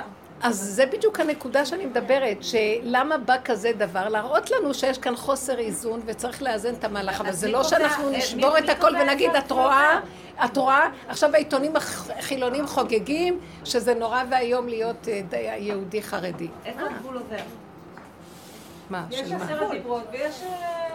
יש לי כן, שאלה. רגע, יש, זה- אבל זה, יש, לא לא מצוות. יש את הדברים שאני לוקחת על עצמי. לא, את לא יכולה לקחת. את צריכה תלמיד חכם. תלמידי חכמים, הם לוקחים את המידות. תקשיבי רגע, לא כל אחד יבוא ויתולה את השם מותק, זה לא מה שהולך לא, כאן. אבל הנה, את סליחה, את חכי רגע. מדברת על זה, ואת לא, אומרת, לא- זה יותר מדי, אז אני. מדברת על הנהגות, ואני, ויש חוץ מזה מצוות. הנהגה זה לא מצווה, הנהגה זה מנהג. זה חוץ מהמצווה, מרוב שהתלהבו מהמצווה עוד מנהג ועוד מנהג ועוד גדר ועוד גבול ועוד זה, אז מה שעכשיו רוצים להחזיר את הכל לסדר, אז אפשר לשחרר, אי אפשר לשחרר את המצווה, אפשר לשחרר את ההנהגה, אפשר לשחרר את התוספת, אז על זה מדברים. עכשיו, זה לא ככה שבן אדם יבוא ויגיד, שלום עלייך נפשי, הכל מותר לי, מותר לי זה, והעיקר השם מתגלה גם עליי. הוא מתגלה גם לרעים ולטובים. אבל זו הנהגה עכשיו חדשה שמתגלה מאריך אנפין, הנהגה שאנחנו אומרים ביום כיפורים, אנחנו אומרים את כל הפשעים, בסוף יורד עלינו אור גדול. זה, זה הנהגה שהיא נותנת לרעים ולטובים. אבל זה לא אומר, זה לא אומר, כשהיא נותנת, זה לא אומר שהבן אדם יכול להגיד שלום עליך נפשי, כאילו אדם נותנים לו מתנה, מרחמים עליו, בסוף הוא אומר, "אה, תראו מה קיבלתי, לא? תשתוק, טומטם, נתנו לך את זה. מתנת חסד וחינם, אתה עוד מה מנפנף? רגע, רגע, מה? דרך החשבון מים שלך עכשיו, כן. נכון? ופעם הבאה תהיי יותר אה, בתשומת לב לכמה... כן, במידות, כן. אז ככה, כרגע, ככה אה, זה, אה, זה עובד אצלי. אני לא נכון. מזלזלת, חס וחלילה, לא, בדת. זה נכון, אבל... אני כן מזלזלת בכל המפולפלים ומה שהם עשו מהדת. אני לא מזלזלת בדת בכלל. אני אוהבת את התורה, מעניין אותי לקרוא. זה לא עניין של מעניין, זה עניין של לקבל עול. לקיים, כי ככה השם ציווה אותנו. למה את מקשיבה להשם בזה ובזה לא? מי, מי נותן לך את הרשות השם. לעשות? איך? עובדה. כי היא יכולה. שבזה כן ובזה לא, שכאילו זה מה יכולה. כי הוא ראה שהוא נותן לה. את מבינה מה קרה בעולם? זה מה שאיוב אומר. למה שאנשים לא יראו בעולם? כי הוא לא נוגע בהם. את לא יכולה לדעת שכשאת מחללת שבת, מה שיכול לקרות בבריאה, קצר, ואת לא יודעת גם למה. אף אחד לא יודע שאדם מרים את היד פה ועושה משהו לא טוב, ובעולם אחר מישהו פתאום מת. ובסוף יראו לנו את כל הקשרים. אני לא יודעת, מצד שני, אני כן יודעת מה קורה בבטן שלי אם אני אוכל בשר וחלב ביחד. אה, לא. כן? יפה. את רואה, הנה הוא נגע בך. אבל בסדר, אז- אני מבינה את זה דרך מאוד הבשר יפה. כי את לא יכולת להבין את זה דרך הדת, כי אין לה את המקום של הדת. אז מגיעים לה דרך הבשר, יפה מאוד. אבל למה את קוראת חזרה? עכשיו אני אגיד לכם משהו, בכל הדורות עבדו דרך הדת, נגמרה עבודת הדת, נוגעים עכשיו דרך הבשר. עכשיו, כשאני אבוא לב- לבדוק אצלך, את אומרת לי, אין לי את הדת, אבל דרך הבשר כן. אדם צריך שיהיה לו דרך הדת, זאת אומרת שהוא תיקן את החלק הזה, וגם דרך החלק הזה. אתם מבינים מה אני מתכוונת? אז הוא מעלה יותר גדולה מאשר אדם שיגיד רק שתיקן את זה. כי אין לו את החלק הזה. עכשיו, הוא יכול לצחוק על זה שיש לו את החלק הזה, אבל ברור שעשינו עבודה פה, סגרנו את החנות, עכשיו הולכים לעשות בשטח אחר את העבודה. זה לא אומר שהחלק הזה הוא לא בסדר, או לא, לא צריך אותו. אפשר להגיד לך ברחמנות, אין לך אותו פשוט, זה לא זכות שהייתה בחלקך, כזאת דבר. אבל זה לא אומר שאדם יכול לבוא ולהפציץ ולהגיד, הנה השם איתי גם בלי כל זה. בדור האחרון ככה זה יהיה. זה מראה על פחיתות. כי כל כך הרבה דורות שהשתגעו, אני לא יכולה, אתם לא יכולות לתאר לעצמכם, תבינו, אנשים בירושלים, בזמן שלא היה מה לאכול, היו, פרוסת לחם מחלקים לכל המשפחה. הילדים, האבא היה מקים את הילדים באמצע הלילה, שם את הרגליים שלהם בכריות של מים קרים כדי שיתעוררו ללמוד תורה בלילה. אתם יודעים איזה ערך היה לתורה פעם? במשפחות? בבתים? גם אלה שיושבים בבתי מדרשאות, יושבים ולומדים, בישיבות, יושבים ולומדים ולומדים תורה. כי, כי הם מבינים את הערך של התורה. אתם לא מבינים איזה ערך יש לה, כי ברגע שמשננים ואומרים את התורה, קדוש ברוך הוא בורא עולמות עכשיו ומסדר את העולם שלא ייחרב. ולו יצויר שהיו מפסיקים, סוגרים את הכל, העולם היה נחרב, דש היה משתלט, הכל, אתם לא יודעים כמה מציל התורה, את ה- אבל מה עושים? מבזים תלמידי חכמים, גרוש עליהם מה לאכול. כל המצב הזה, ועוד מציל? אומרים, מי צריך את זה גם? מה יותר מציל? אנשים שרק שומרים תורה, או אנשים שעושים עבודה, עבודה כזאת? אני אגיד לך את האמת. באמת, מה נראה לך שמציל? אני אגיד לך את האמת, אנשים שרק עושים עבודה כזאת גם לא יכולים לעשות עבודה, יכולים לעשות עבודה כזאת בדרגה המאוד פנימית, בלי שיש להם גם את העולם של התורה. אז הם עושים כל מיני עבודות, יש כל מיני דרגות של עבודות. כי מה שאנחנו רואים הוא לוקח הכל לאט לאט לאט, בו בזמן שכשהם היו יותר שייכים בחוקים, אז הדברים היו יותר מבוררים, לא היו צריכים לחטוף עוד אלף מכות כדי להתנסות שוב ושוב ובסוף להבין נקודה, וכן כל מיני דברים שיש זכויות מאוד גדולות על ידי זה שהם... אל תבר... תדעו לכם, הכסף הזה שאני מקבלת מכן הולך ל- ללימוד תורה, וכולכם קשורות עם התורה, זה שתדעו. כן, הכסף הזה הולך להחזיק תלמידי חכמים. אני, השם שם לי במחשבה חזקה חזקה, שזה מה שאת צריכה לעשות עם הכסף, כדי לזכות את, ה, את הבנות בתורה. ואלמלא זה, אין בכלל טעם בכלל לעבודה הזאת. כי חייב שזה יהיה, זה מגבה את זה. זה כאילו תורת הז, עבודת הזכר, וזה עבודת הנוקבה. ובאמת זה עבודת הנשים, היא טובה מאוד. אבל בלי זה, זה לא, אי אפשר היה. זה, תדעו לכם את זה, זה ברור. זה ברור שזה צריך להיות במהלך הזה. וברור שעכשיו לקראת הסוף, אפילו יש מהלך שאנחנו יכולים להגיד לגברים, תשתקו, עשיתם את שלכם, אנחנו היינו מתחת לאדמה, עכשיו אנחנו על האדמה ואתם תשתקו. עת לעשות להשם, הפרו. קודם הלוואי אותי עזבו ותורתי שמרו, עכשיו אנחנו אומרים להם, אנחנו הולכים להביא את השם. זה כמו אסתר, היא אמרה למרדכי, אתה תישאר בחוץ, אני נכנסת. כי, ומרדכי לא יכולה להיכנס איפה שנכנסה. לא. היא אמרה לו, העבודה שלך אני, פה מסתיימת. עכשיו זה החלק שלי, אל תפריע לי. אבל היא לא בעטה בו. אחר כך הוא נהיה משנה למלך, הוא קיבל את המקום שלו, הוא קיבל את מה שהוא צריך לעניין שלו, וגם, אלמלא העבודה שלו בחוץ, גם היא לא הייתה יכולה להישרד בכל מה שהיא עושה בפנים. וזה לא עבודה קלה, שתדעו לכם. אני בעד שאנחנו נחבר את החלקים. וברור שהם מתחברים, זה מוכרח להיות. אז לכן אני אומרת שבריש גלי, ברור שאני, הרבה פעמים גם היו לי כאבים, ואתם ידעתם, שמעתם את זה ממני על ההנהגות שהן לא נכונות, שמוליכים לי, מוליכים לאיבוד, והשקרים והגאווה והישות שבעולם התורה וכל מיני דברים שמרגיזים. אבל חוץ מזה, בסך הכללי, היסוד הפנימי של התורה, אין עליו עוררין, ברור. שאלמלא זה אין בכלל עולם ואין עם ישראל. כתוב, אנוכי השם אלוקיך אשר הוצאתיך מארץ מצרים, לא יהיה לך אלוה, אלוהים אחרים על פניי. הדיברה הראשונה בעשרת הדיברות. ואז המפרשים שואלים, למה שלא יכתוב במעמד כזה שכל העולם שומע, שור לא גאה, עוף לא צייץ ולא פרח, לא יודעת מה. כל העולם היה שמע את מעמד הר סיני. מה זה כל העולם? זה צריך להבין שזה מדובר על מדרגת נפש. אם אנשים היו במדרגת נפש, אז הם שמעו זעזוע בבריאה. עכשיו, למה שהקדוש ברוך במעמד כזה, שהוא משמיע את קולו, הוא לא יגיד, אנוכי השם אלוקיך, בורא שמיים וארץ. למה הוא אומר אשר הוצאתיך מארץ מצרים?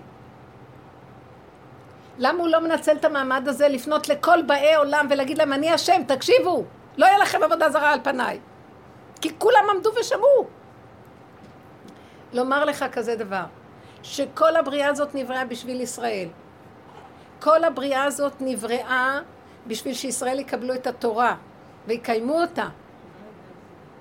ואם רגע אחד הם לא יקבלו ולא יקיימו, פה תהיה קבורתם וכל העולם יחרב.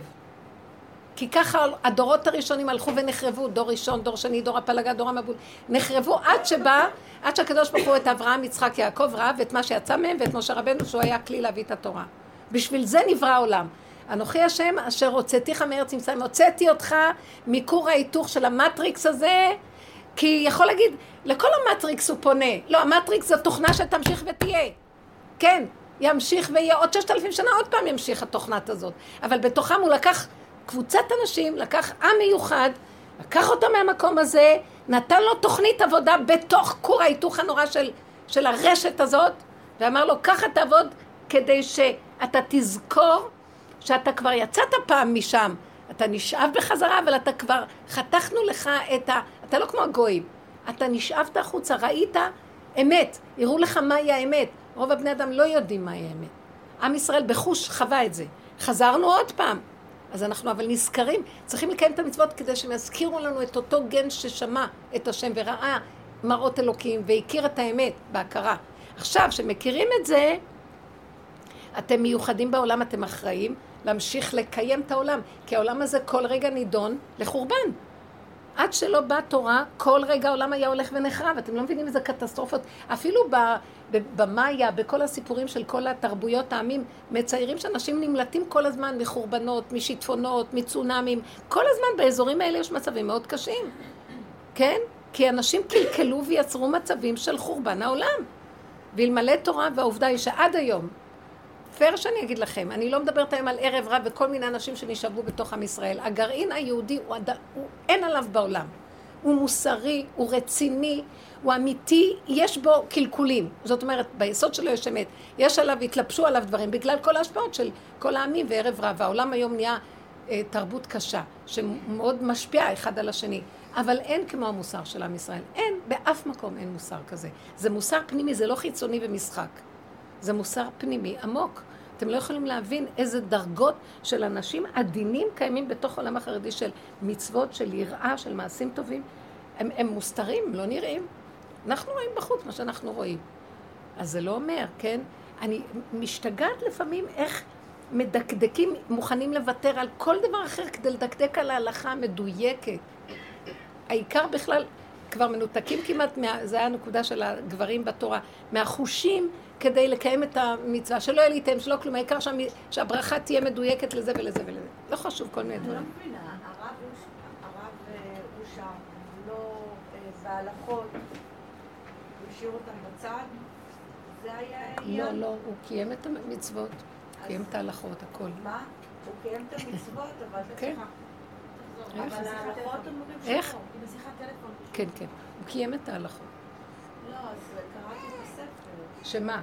שכאילו, אה, את ההלכות, שהזמן גרמן, הוא כאילו לא, אה, לא ראה אותם, אבל הוא ידע את כל ההלכות. לא, לא. הוא קיים אותם, אבל הוא קיים אותם כמו ש... יש היום אחד, הרבי מעם שינוב, שמעתם עליו? בירושלים, הרבי מעם שינוב. עם שינוב הרבה, הוא מוציא שבת ביום שלישי. תקשיבי, אתם מבינים? אז זה הנהגות של אנשים קדושים, מורמים. אז גם רב אושר היה יכול להדליק נרות חנוכה ב-12 בלילה, במקום אה, בזמן השקיעה.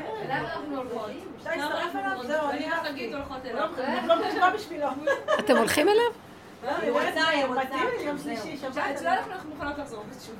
כן, אני- הוא לא מוציא שבת, הוא מחזיק את הכוס תעשי. למה את קוראת אה, תשובה באהבה? אומרת את זה, אבל למה למה את מתכוונת כשאת אומרת תשובה באהבה? אני לא מבינה את המושג. באהבה? מה היא אמרה? תשובה מאהבה. זה בן אדם, אה, אה, בוא נגיד לכם, אה, קרימינל. עשה קרימינל, קרימינולוגיה, קר- קרימינליות, פשע. ובתוך כל הפשע הוא כל כך קלקל וקלקל קלקל עד שהוא הגיע לריקבון, ובריקבון הוא פתאום קולט, וואו. ואז נשבר ליבו בקרבו. יש כזה דבר, נכון? שאדם, מרוב שהוא קלקל, הריקבון מוליד אותו מחדש, ופתאום הוא רואה, "אה, מה עשיתי? ונשבר לו המציאות של הלב, ואז זה נקרא תשובה מאהבה. שהוא כל כך בצער שהוא לא, לא יכול לחיות, הוא רוצה למות, מוכן למות. קחו לו את הנשמה, זה בדרך כלל אנשים שיש להם מוות קליני, הרבה פעמים דברים כאלה. ייקחו לו את הנשמה וזהו. הם חוזרים אחר כך דלוקים, עם אורות ועם אהבה. זה נקרא... עכשיו, אבל זה לרגע אחד.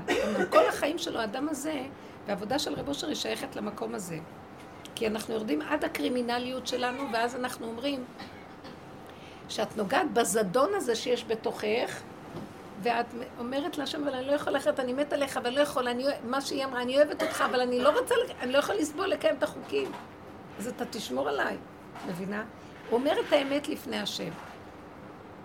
אה, הריקבון שלו מחבר אותו להשם. אז השם מחבר אותו להשם שהוא מעבר לחוקים. שמי שיצר את החוקים, זה אור כזה. זה אור. עכשיו, האור הזה יכול להפך, עושה מפשע שפע. איך יכול להיות שאדם עשה עבירה? התורה דנה אותו, אומרת לו, יביא קורבן, או אה, שיהיה לו עונש, יש הרבה עונשים בתורה, או ארבע מיתות בדין, יש מיתת אה, סקילה, שרפה, הרג וחנק, יש הרבה עונשים. מה זאת אומרת שכל אחד יעשה מה שהוא רוצה וזהו? כמו שבמדינה, להבדיל, יש חוקים פה, נכון? אי אפשר שאדם יגיד, טוב, אני, אני אעשה תשובה, ממחר אני לא אנהג מהר. לא, תשלם קנס, תעשה זה, כל אחד ש... כן, אבל חילונות, בגלל, זאת אומרת, אה, אני חושבת של... את מדברת על לקלף או לגלות מחדש. מי שחילוני, הוא לא מכיר. זה לא עניין של לגלות מחדש, זה לגלות מההתחלה. זאת אומרת, אתם, כאילו, דתיים שחוזרים בתשובה או שעושים תשובה, אז משהו אחר, אבל מי שחילוני, אין לו את זה. אז הוא צריך, הוא מגלה את זה ממקום אחר. זאת אומרת, מה, את מה הוא מגלה? שיש חיים אחרי המוות. לא, את האור- בתוך הכלי. את האלוקות. כי השם מתגלה אליו, כי הוא נרקב. נרקב זה לו אותו הקורה. רשע, ומשהו אחר יתגלה. הריקבון הזה יוצר מציאות של גילוי... איך יכול להיות שמה... איך יכול להיות שכל כך הרבה צרעת, כולו מצורע וזב דם, הוא יהפך להיות קדוש? איך? זה כוח אלוקי שיכול לה- להפך, ש, שאצלו אין. זה, זה הנהגה ברובד אלוקי גבוה שאין ישר והפוך, הכל אותו דבר. אז הפשע זה שפע, מבינה? אותו כוח. זה כוח עליון מאוד, זה הנהגה אלוקית שאנחנו לא חיים, בטבע לא חיים עם ההנהגה הזאת. חיים עם הנהגה, עשית ככה, תקבל ככה, מידה כנגד מידה. זה מעל המידות, מעל ההשתלשלות, מעל הסדר והגדר והגבול והמידה. זה אור כזה, זה האור הגנוז, זה אור הגנוז.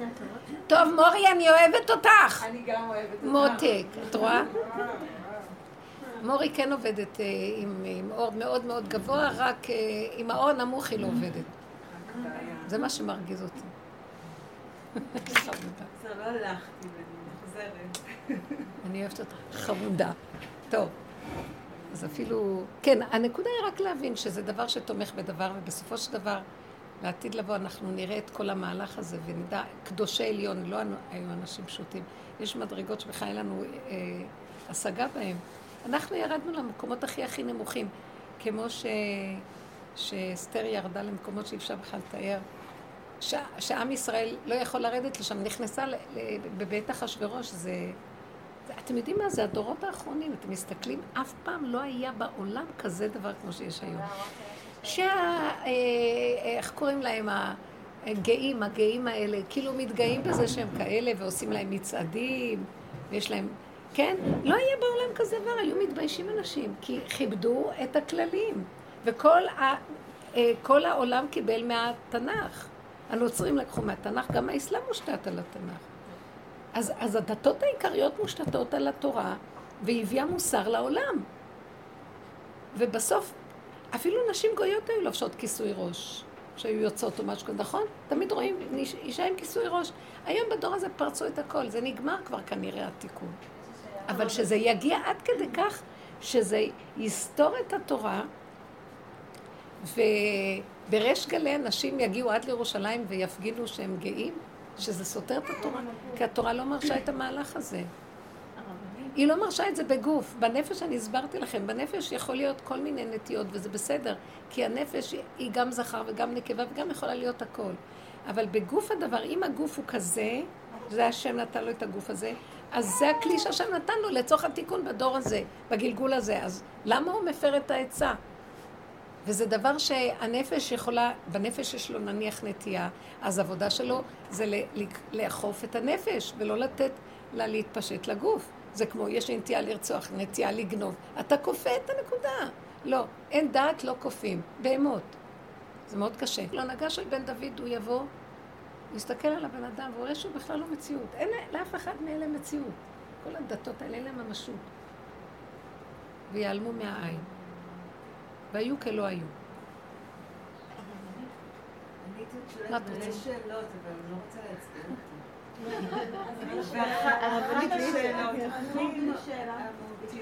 למשל. למה בכוח? אם יש... זה משיח בן דוד, אמרתי לך. אז זה יגיע, למה... לא, אבל זה לא יגיע. את כלי שדרכו זה יכול להגיע. למה זה כל כך משנה מה הוא חלק, מה הוא... כל אחד שיעשה את העבודה שלו, זה יגיע אם זה אמור להגיע. כאילו אני, לא, את לא מבינה. אז זה לא יגיע. זה לא יגיע, כן. כן. שלנו, אנחנו לא עושים. לא, העבודה שלנו, היא מביאה אותו למלוך. אז הוא אומר, אני עושה עבודה של משיח בן יוסף, ואני נלחם נגדו, זו עבודה שהוא עושה. את עושה עבודה ללכת במידה המדויקת, ואז כשאת מסתכלת על אדם שהוא לא מדויק, אז את עוזרת לו להידייק, אם את עובדת נכון, נכון? אבל צריך להיות כוח מאוד גדול. משיח בן דוד הוא מושתת על הרבה תורה, וחוץ מזה גם עבודת מידות. זה לא פשוט. בכל אופן, זה כאילו הכוח הזה של להבין, אולי זה דרגות מאוד עמוקות להבין אותו. שבדרגות עמוקות, הקדוש ברוך הוא מהות, הוא הוויה. ההוויה צריכה שיפעילו אותה. צריך אדם כמו משה רבנו לגאול את עם ישראל. בשביל מה בכוח? הוא לא רצה ללכת, השם הכריח אותו ללכת. למה? מבינה שההנהגה של ההוויה צריכה כלי. וזה לבנות את עצמנו להיות כלים. אבל אם כל אחד יגיד למה ולמה, זה האלוקות חפצה שאנחנו נפעיל אותה. את יודעת שהאלוקות היא פסיבית ואנחנו גורמים לה להיות מציאות אקטיבית. כי היא אינסופית. ואנחנו בצרכים שלנו ובהכרה הנכונה מורידים אותה לגילוי. אתם מבינים? זה דרגות כאלה. היום דיברנו על דברים אחרים. לא נורא, זה מאת השם יצא, כן. מה שמור אומרת, אני בתור אה, בעלת תשובה מאוד מתחברת לזה. כאילו אצלי העבודה היומיומית של העשיית מצוות היא או קשה, זה שייך לגברים, באמת זה שייך לגברים. או כאילו, אני עושה את זה כי בחוסר חשק, פסיביות. אז השאלה היא באמת מאיפה יש מקום כזה שמגיע לעשות את זה באיזה נחת רוח או בשמחה. באהבה ורצון, נכון. זה כבר לא שייך לדור הזה, נכון. זה כאילו קיים. יש רובדים אצל הגברים אולי, כן, ותלוי ברובד הפנימי שהם נמצאים בו, אבל היום בעולם המהלך של קיום המצוות במעשיות הוא כבר לא ממשי. משמע שזה עובר לרובד אחר, זה עושה את התמרה לרובד יותר פנימי. זה חוזר לתורה של ההלוכות הראשונים. זה בסדר שזה קשה. אה? זה, זה, זה קשה, זה, זה ככה, זה, זה צריך להיות קשה. כן, בייחוד, בייחוד בעלי תשובה. רגע, אמרת קודם, כן, זה מה איך? אז מה את אומרת בזה עכשיו, המשפט הזה? כאילו, כל הזמן דיברת על זה שזה. לא, זה חשוב, אבל אתם לא... אני רוצה להגיד לכם, למה אמרתי שזה חשוב? לא התכוונתי עכשיו להתחיל ללמד אתכם את ההלכות ואת הכל. שלא נזלזל. זה מה שהתכוונתי, שלא יהיה הכרה של מה צריך את זה. לא, אבל זאת הייתה טעות, זה לא. זלזול. איך? זה זלזול. לא, היה בזה איזה נקודה של מה צריך את זה, מה צריך את זה, צריך את זה מאוד, ואלמלא זה לא היה זה. עכשיו שנולד התינוק, אז תגידי, מה צריך את השליה? באמת, מה צריך אותה? אבל היא הייתה החלק הכי חשוב בכל המציאות של העובר, אם לא, אז לא היה חי. אז זה המקום שבסופו של דבר הוא יעשה התמרה לכיוון הנכון, אבל בלי... כי העולם נפל למדרגות מאוד נמוכות, והיה צריך דרך הפעולות לרדת איתו. פעולות, הח- החוקים התלבשו בדרגות נמוכות גם, כן? של אה, שור וחמור ובור. מה מעניין אותי אם השור נפל לבור? כל המשניות והגמרות, במה הם דנים? ויש בזה עומק מאוד גדול, שמהדרגה הזאת זה עולה אחר כך למדרגה אחרת. איך? כן, כל המדרגות האלה של הזה. אז בסופו של דבר, מה שרציתי רק להשיג פה, שנבין שהעבודה שאנחנו עושים היא מושתתת על עבודות דורות אחרים מאוד גבוהות. איך הגיעו בכלל למדרגה הזאת, של, של הדרך הזאת, היא דרך מופלאה. ואתם חושבים שסתם זה קורה, שגם באומות העולם מכירים אותה, אבל הם לא מצליחים להגיע לפנימיות שלה. זה יכול כי... להיות בז- שזה כמו... באמת אני שואלת, אומרת. כן. יכול להיות, שאת אומרת, את רואה, זה קשה לנו יותר לעשות את הדברים האלו, זה לא קורה. אז כמו השלייה, יכול להיות שהדורות הקודמים עשו את העבודה בשבילנו עכשיו לעשות את העבודה ברור. הזאת שאנחנו יותר מתחברים אליה. אם אני לא מסתכלת על עצמי כנפרדת מ... ברור. מ- לא, אבל זה לא אומר שעכשיו אני פטורה ממנה. כיהודייה אני גם, ש... אני גם חייבת להמשיך אותה. חוץ מזה, אני עוסקת עכשיו בדבר נוסף, שזה החלק הזה של העבודה שלנו. קשה להיות שם. איך? את אומרת שזה קשה להיות בתשובה היום. זה קשה לה, אבל אין לנו פטור מהקשה. הכל קשה. קשה לך לקום כל בוקר, ללכת לעבוד, להביא פרנסה לבית. זה קשה. הכל קשה. מה יעשה? אז יהודי יגיד, זה קשה לי, אני לא אעשה? לא, הוא ממשיך ועושה. אבל יש יותר קשה להיות בלי. נכון, זה גם נכון. הרבה יותר קשה להיות בלי. זה באמת, אני נותן אור. זה נותן אור ושמחה גם, זה גודר את האדם. אני אומרת את זה, באמת, במקום של בעלת תשובה.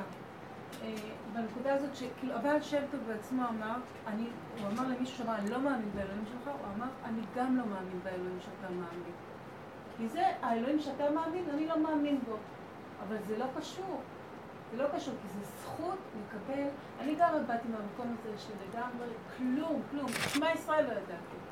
כלום, אפס. וכאילו באתי גם, הייתי בהמון מדיטציות ובחיפוש ובמזרח, וחשבתי שיהדות זה נאדה, כלום, אפס, מה שרואים בשחורים האלה. פשוט השם זיכה אותי, באמת, ברוך השם, בעלי.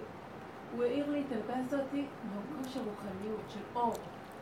ואני היום מרגישה שהיהדות מבחינתי זה כלי, בהרבה מקומות בכלי הזה אין אור, אבל מבחינתי אם אתה מכניס בתוך הכלי אור, אז זה כלי שלם.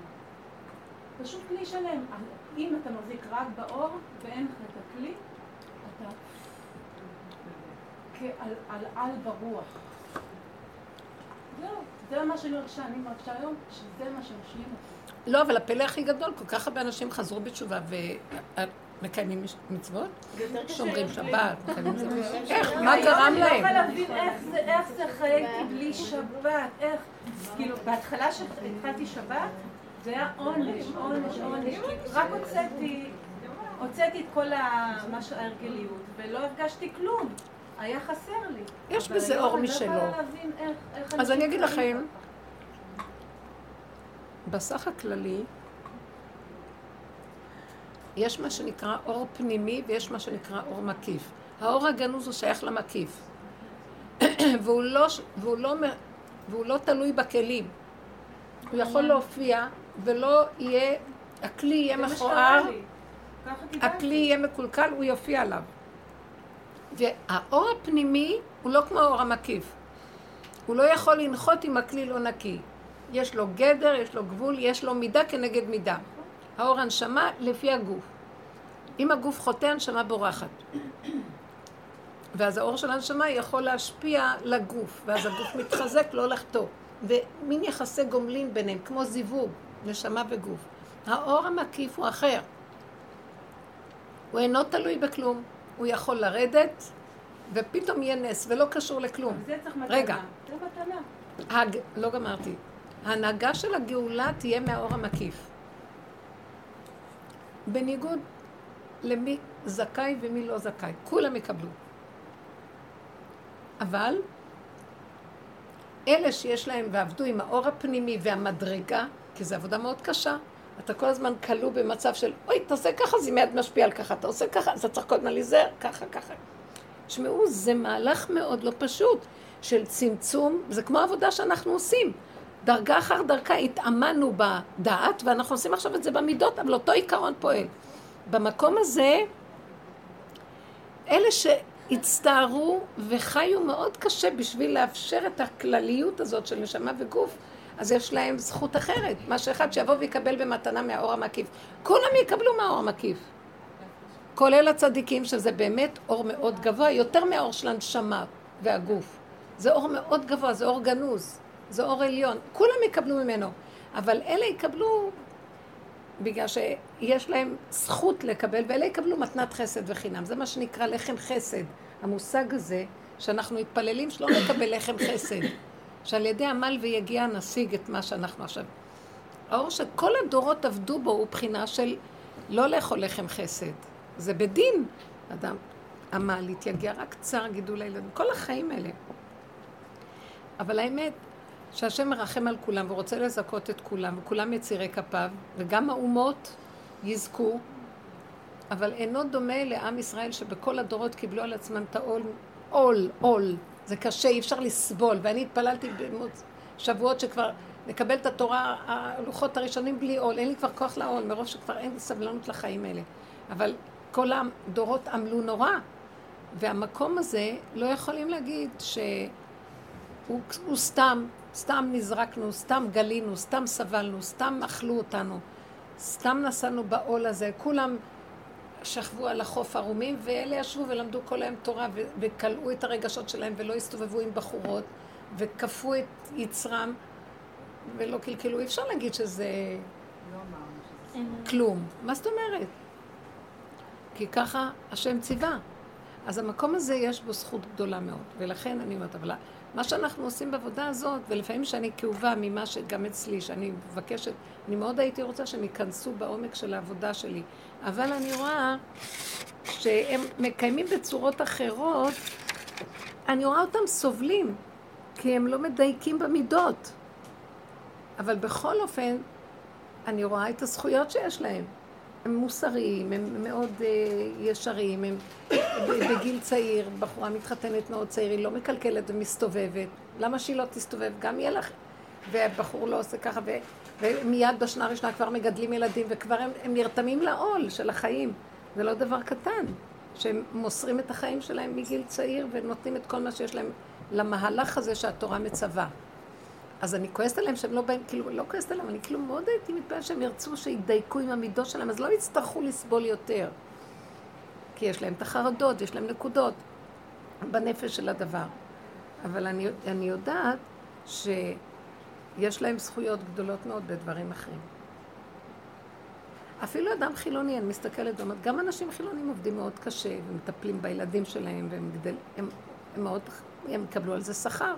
מאוד קשה לגדל פה ילדים, למה שלא יחיה לעצמו ויזרוק את הילדים שלו בכלל? אז כל יצור יש לו משהו, אבל יש דרגות, זה מה שאני... מה שאני רציתי זה רק ש, ש, שיהיה לנו הכרת הטוב לדבר הזה, בייחוד שאנחנו כעם ישראל, לא כמו כל העמים. אנחנו לא כמו כל העמים, ואנחנו לא עוד איזה דרך של מודעות. זה מושתת על איזה בסיס מאוד גדול של חוכמה, והרבה עבודה והרבה דורות ש... היום הדו, העבודה הזאת בעצם, אני אמרתי, עבודת המידות היא באה מאומות העולם, בעצם לא מאומות העולם. יש ב, בלימוד, בספר עץ חיים, לימוד מאוד גדול על שבעה מלכים שמלכו באדום, בטרם לוך מלך בישראל. זאת אומרת, ב, לפני הבריאה ש, שהייתה, היו בריאות מאוד קדומות שלא היו שורדות, שם היה ברור עולמות ומחריבן. ובקבלה כתוב. ו... היו שמונה, שבעה מלכים שמלכו ומתו, מלכו ומתו. והמלכים האלה, השורש של היהודים בא מהמלכים האלה, אפילו שהם מלכי אומות העולם. צריך להבין שבשורשים אין אומות העולם ישראל, יש, הכל היה גדר של אור עליון. אחר כך הוא ירד והשתלשל להיות אומות העולם. הקלקולים של עם ישראל יצרו את מציאות אומות העולם, כמו אדם הראשון, הקלקול שלו יצר. אז הדרך הזאת מגיעה מהשורשים העליונים שלפני שניתנה התורה השנייה, הלוחות הראשונים, זאת אומרת, שורשים של לפני שנבראה הבריאה הזאת.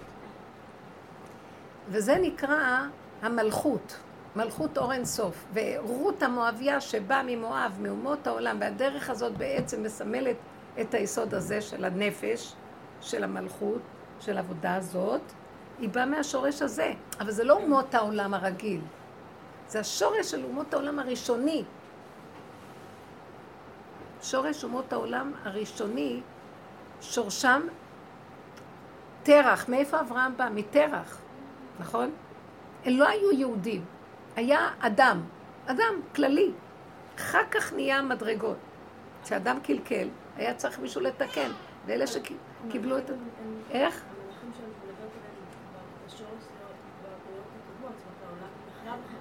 העולם, העולם היה נברא ונחרב, נברא ונחרב, וכל אלפיים שנות תוהו שבכדור הארץ, לפני מתן תורה, הם מושתתים על הדורות הקודמים. זה, זה נשמות של הדורות האלה שהיו נחרבים עוד קודם. זה שורשים קשים. אז כל הדרך הזאת באה בעצם מהשורשים העליונים ההם, לפני, אה, לפני התורה שיש לנו פה. אז הם כאילו, דוד המלך מסמל שהוא עצר והביא משהו חדש ממקום אחר, שזה, שזה המידות, שזה הבהמות. הוא אמר, בהמות הייתי עמך, וזו עבודה שאנחנו עושים על החתולה, על הזה, על הנחש, על כל המידות שיש בתוכנו. אז זה נראה כאילו זה לא יהדות, אבל הוא מושתת על היסוד הראשוני של התורה העליונה, זה קשה להסביר את זה עכשיו. אז לשעתו כאילו אנחנו עוזבים את החיצוניות, איך שזה נראה כתוצאה מהקלקול, וחודרים לשורשים של התורה, שזה מה שאנחנו עושים, השורשים של המידות. אז עכשיו מה, ש, מה, מה שאת אומרת, מור, אני, אני, במילים אחרות את אומרת, אני שייכת לשורשים, למה שאני, אני מתעסקת עם השורשים של המידות, למה שאני אקיים את החיצוניות של התורה. זה החיצוניות הזאת, היא בכל הדורות מה שתיקנה את כל השברים של הבריאה, זה מאוד חשוב. חוץ מזה, עכשיו צריך לנגוע בשורשים. כאילו אנחנו יורדים לחדר, לבטן של חדר המכונות של הספינה, ושם אנחנו צריכים לנגוע בנקודות. זה חשוב שם, מלוכלך שם, יש איסורים וכאבים. זה רות המואביה מסמלת את האיסורים ואת הכאבים האלה. וזה העבודה הזאת. וזה הכלים שאנחנו נותנים פה. שהשני מרגיז אותי ואני אומרת, אבל זה לא הוא. זה, זה הנקודות שלי, ואתה רוצה שאני... אבל גם אני לא אשמה שאני ככה, כי כך בראת אותי. אז אני נוגעת בנקודות הכי נמוכות שבעולם התורה של המצוות של היום, של מה שיש לנו עכשיו, של אחרי השבירה של הלוחות, לא צריכים לנגוע בנקודות האלה. לא. נוגעים במצוות, והמצוות, השורשים שלהם זה זה. במילא זה איכשהו נוגע בזה, אבל זה לא באופן ישיר. אבל תבואנה אנשים ויגעו באופן ישיר בדבר עצמו. כן? כי, כי צריכים, צריכים את התיקונים הקודמים על מנת להגיע לזה. זה הכל אה, עבודה אחת. אבל אי אפשר זה בלא זה, ברור. פשוט. עכשיו תשאלו שאלה מהשיעור הרגיל.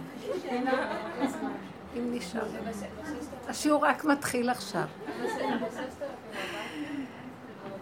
כן. כן. שאלה שלי אולי יוצא לי לפגוש מדי פעם, לא הולך לקרוא להם, לא יודעת אם גויים זה המילה, לא יודעת המילה הזאת, אבל יוצא לי להכיר, לפגוש בחיים אנשים שהם לא יהודים. ואנחנו מדברים, ואיך אני עומדת מול, מולם בהצהרה או בידיעה שאנחנו העם הנבחר? איך אתה עומד. מה? למה את צריכה להגיד להם שאת העם הנבחר? את לא מסמלת את זה. הם שואלים, הם שואלים, מדברים על זה. אה, הם שואלים אותך? כן. תגידי להם, אני לא המקור לתת תשובות כאלה. ישר תגידי ותפתרי את עצמך מזה. אל תיכנסי בזה בכלל. כי את לא תביני מה להגיד להם. הסבר, כמו שאמרתי, אנחנו קיבלנו, אנחנו, כולה, כל הבריאה שברה את הבניין. אדם הראשון היה כלול מכל הנשמות, כולם ברחו ועם ישראל היחידי שאמר, טוב, אנחנו נתקן. זה פייר? זה פייר שרק אנחנו נקבל את העול? זה עול? אז אנחנו נבחרים, כן. אנחנו לא, לא, לא ברחנו ושילמנו את החוב. למה? זה לא דבר קטן? אתם ברחתם. אבל הם לא יבינו, גם את לא תביני להגיד להם את זה. כי גם את ברחת. נשמה, אז תמשיכו, תמשיכו קצת, תכבדו, תכבדו את השורשים שלכם, די. האתגר שלי, בגלל שאני לבד, תמיד אמרתי, אם היה לי בן זוג, היית היום חוזר בתשובה, אני יודעת, יש לי את זה. אני מוכנה להיות הבן זוג שלך, יאללה. חמודה, רק תשברי. אבל זה תירוץ, אבל... לא, תפסיקו, זה לא קשור לכלום. תדעו לכם, כל הבני אדם אותו דבר. תעשו את זה כלפי חוץ אפילו. סתם אפילו כלפי חוץ. כלפי חוץ, משהו שמכבד את המהות, שלא נשכח את המהות שלנו. כן. יש אבל משהו,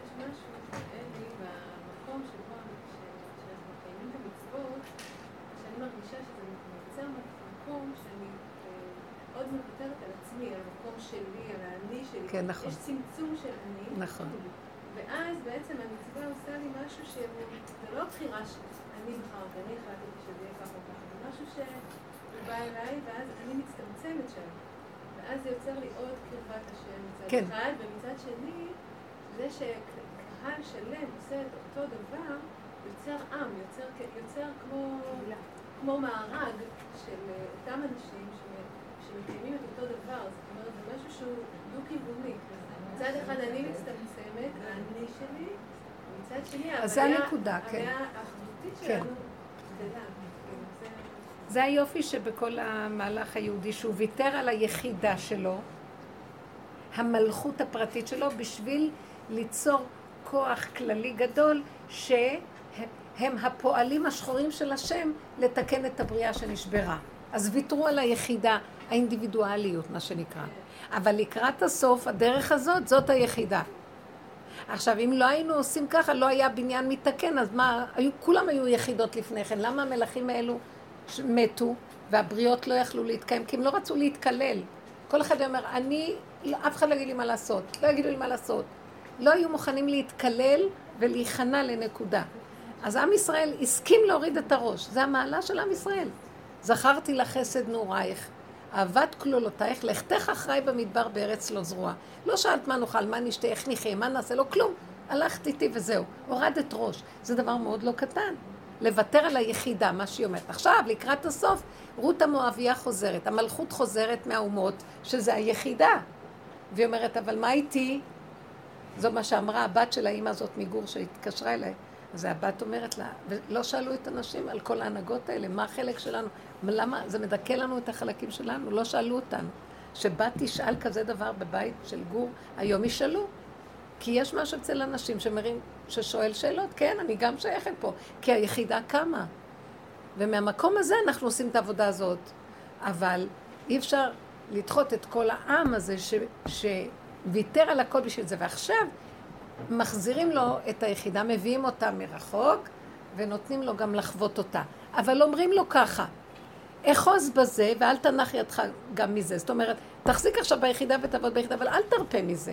תקיים את המצוות, תעשה זה, אבל אל תלך בקנאות של פעם, שזה רק מה שהיה, ונעברו והלכו והכל בקיצוניות. העובדה, הסיפור של גור מראה, הקיצוניות הזאת, תורידו, תמשיכו, אבל תיכנסו לנפש, תכירו את הצרכים, תעבדו איתה. וזה המהלך ש... אל תלכי בקיצוניות, אבל בעבודת הנפש דווקא, פה אנחנו כן הלכנו עם עצמנו.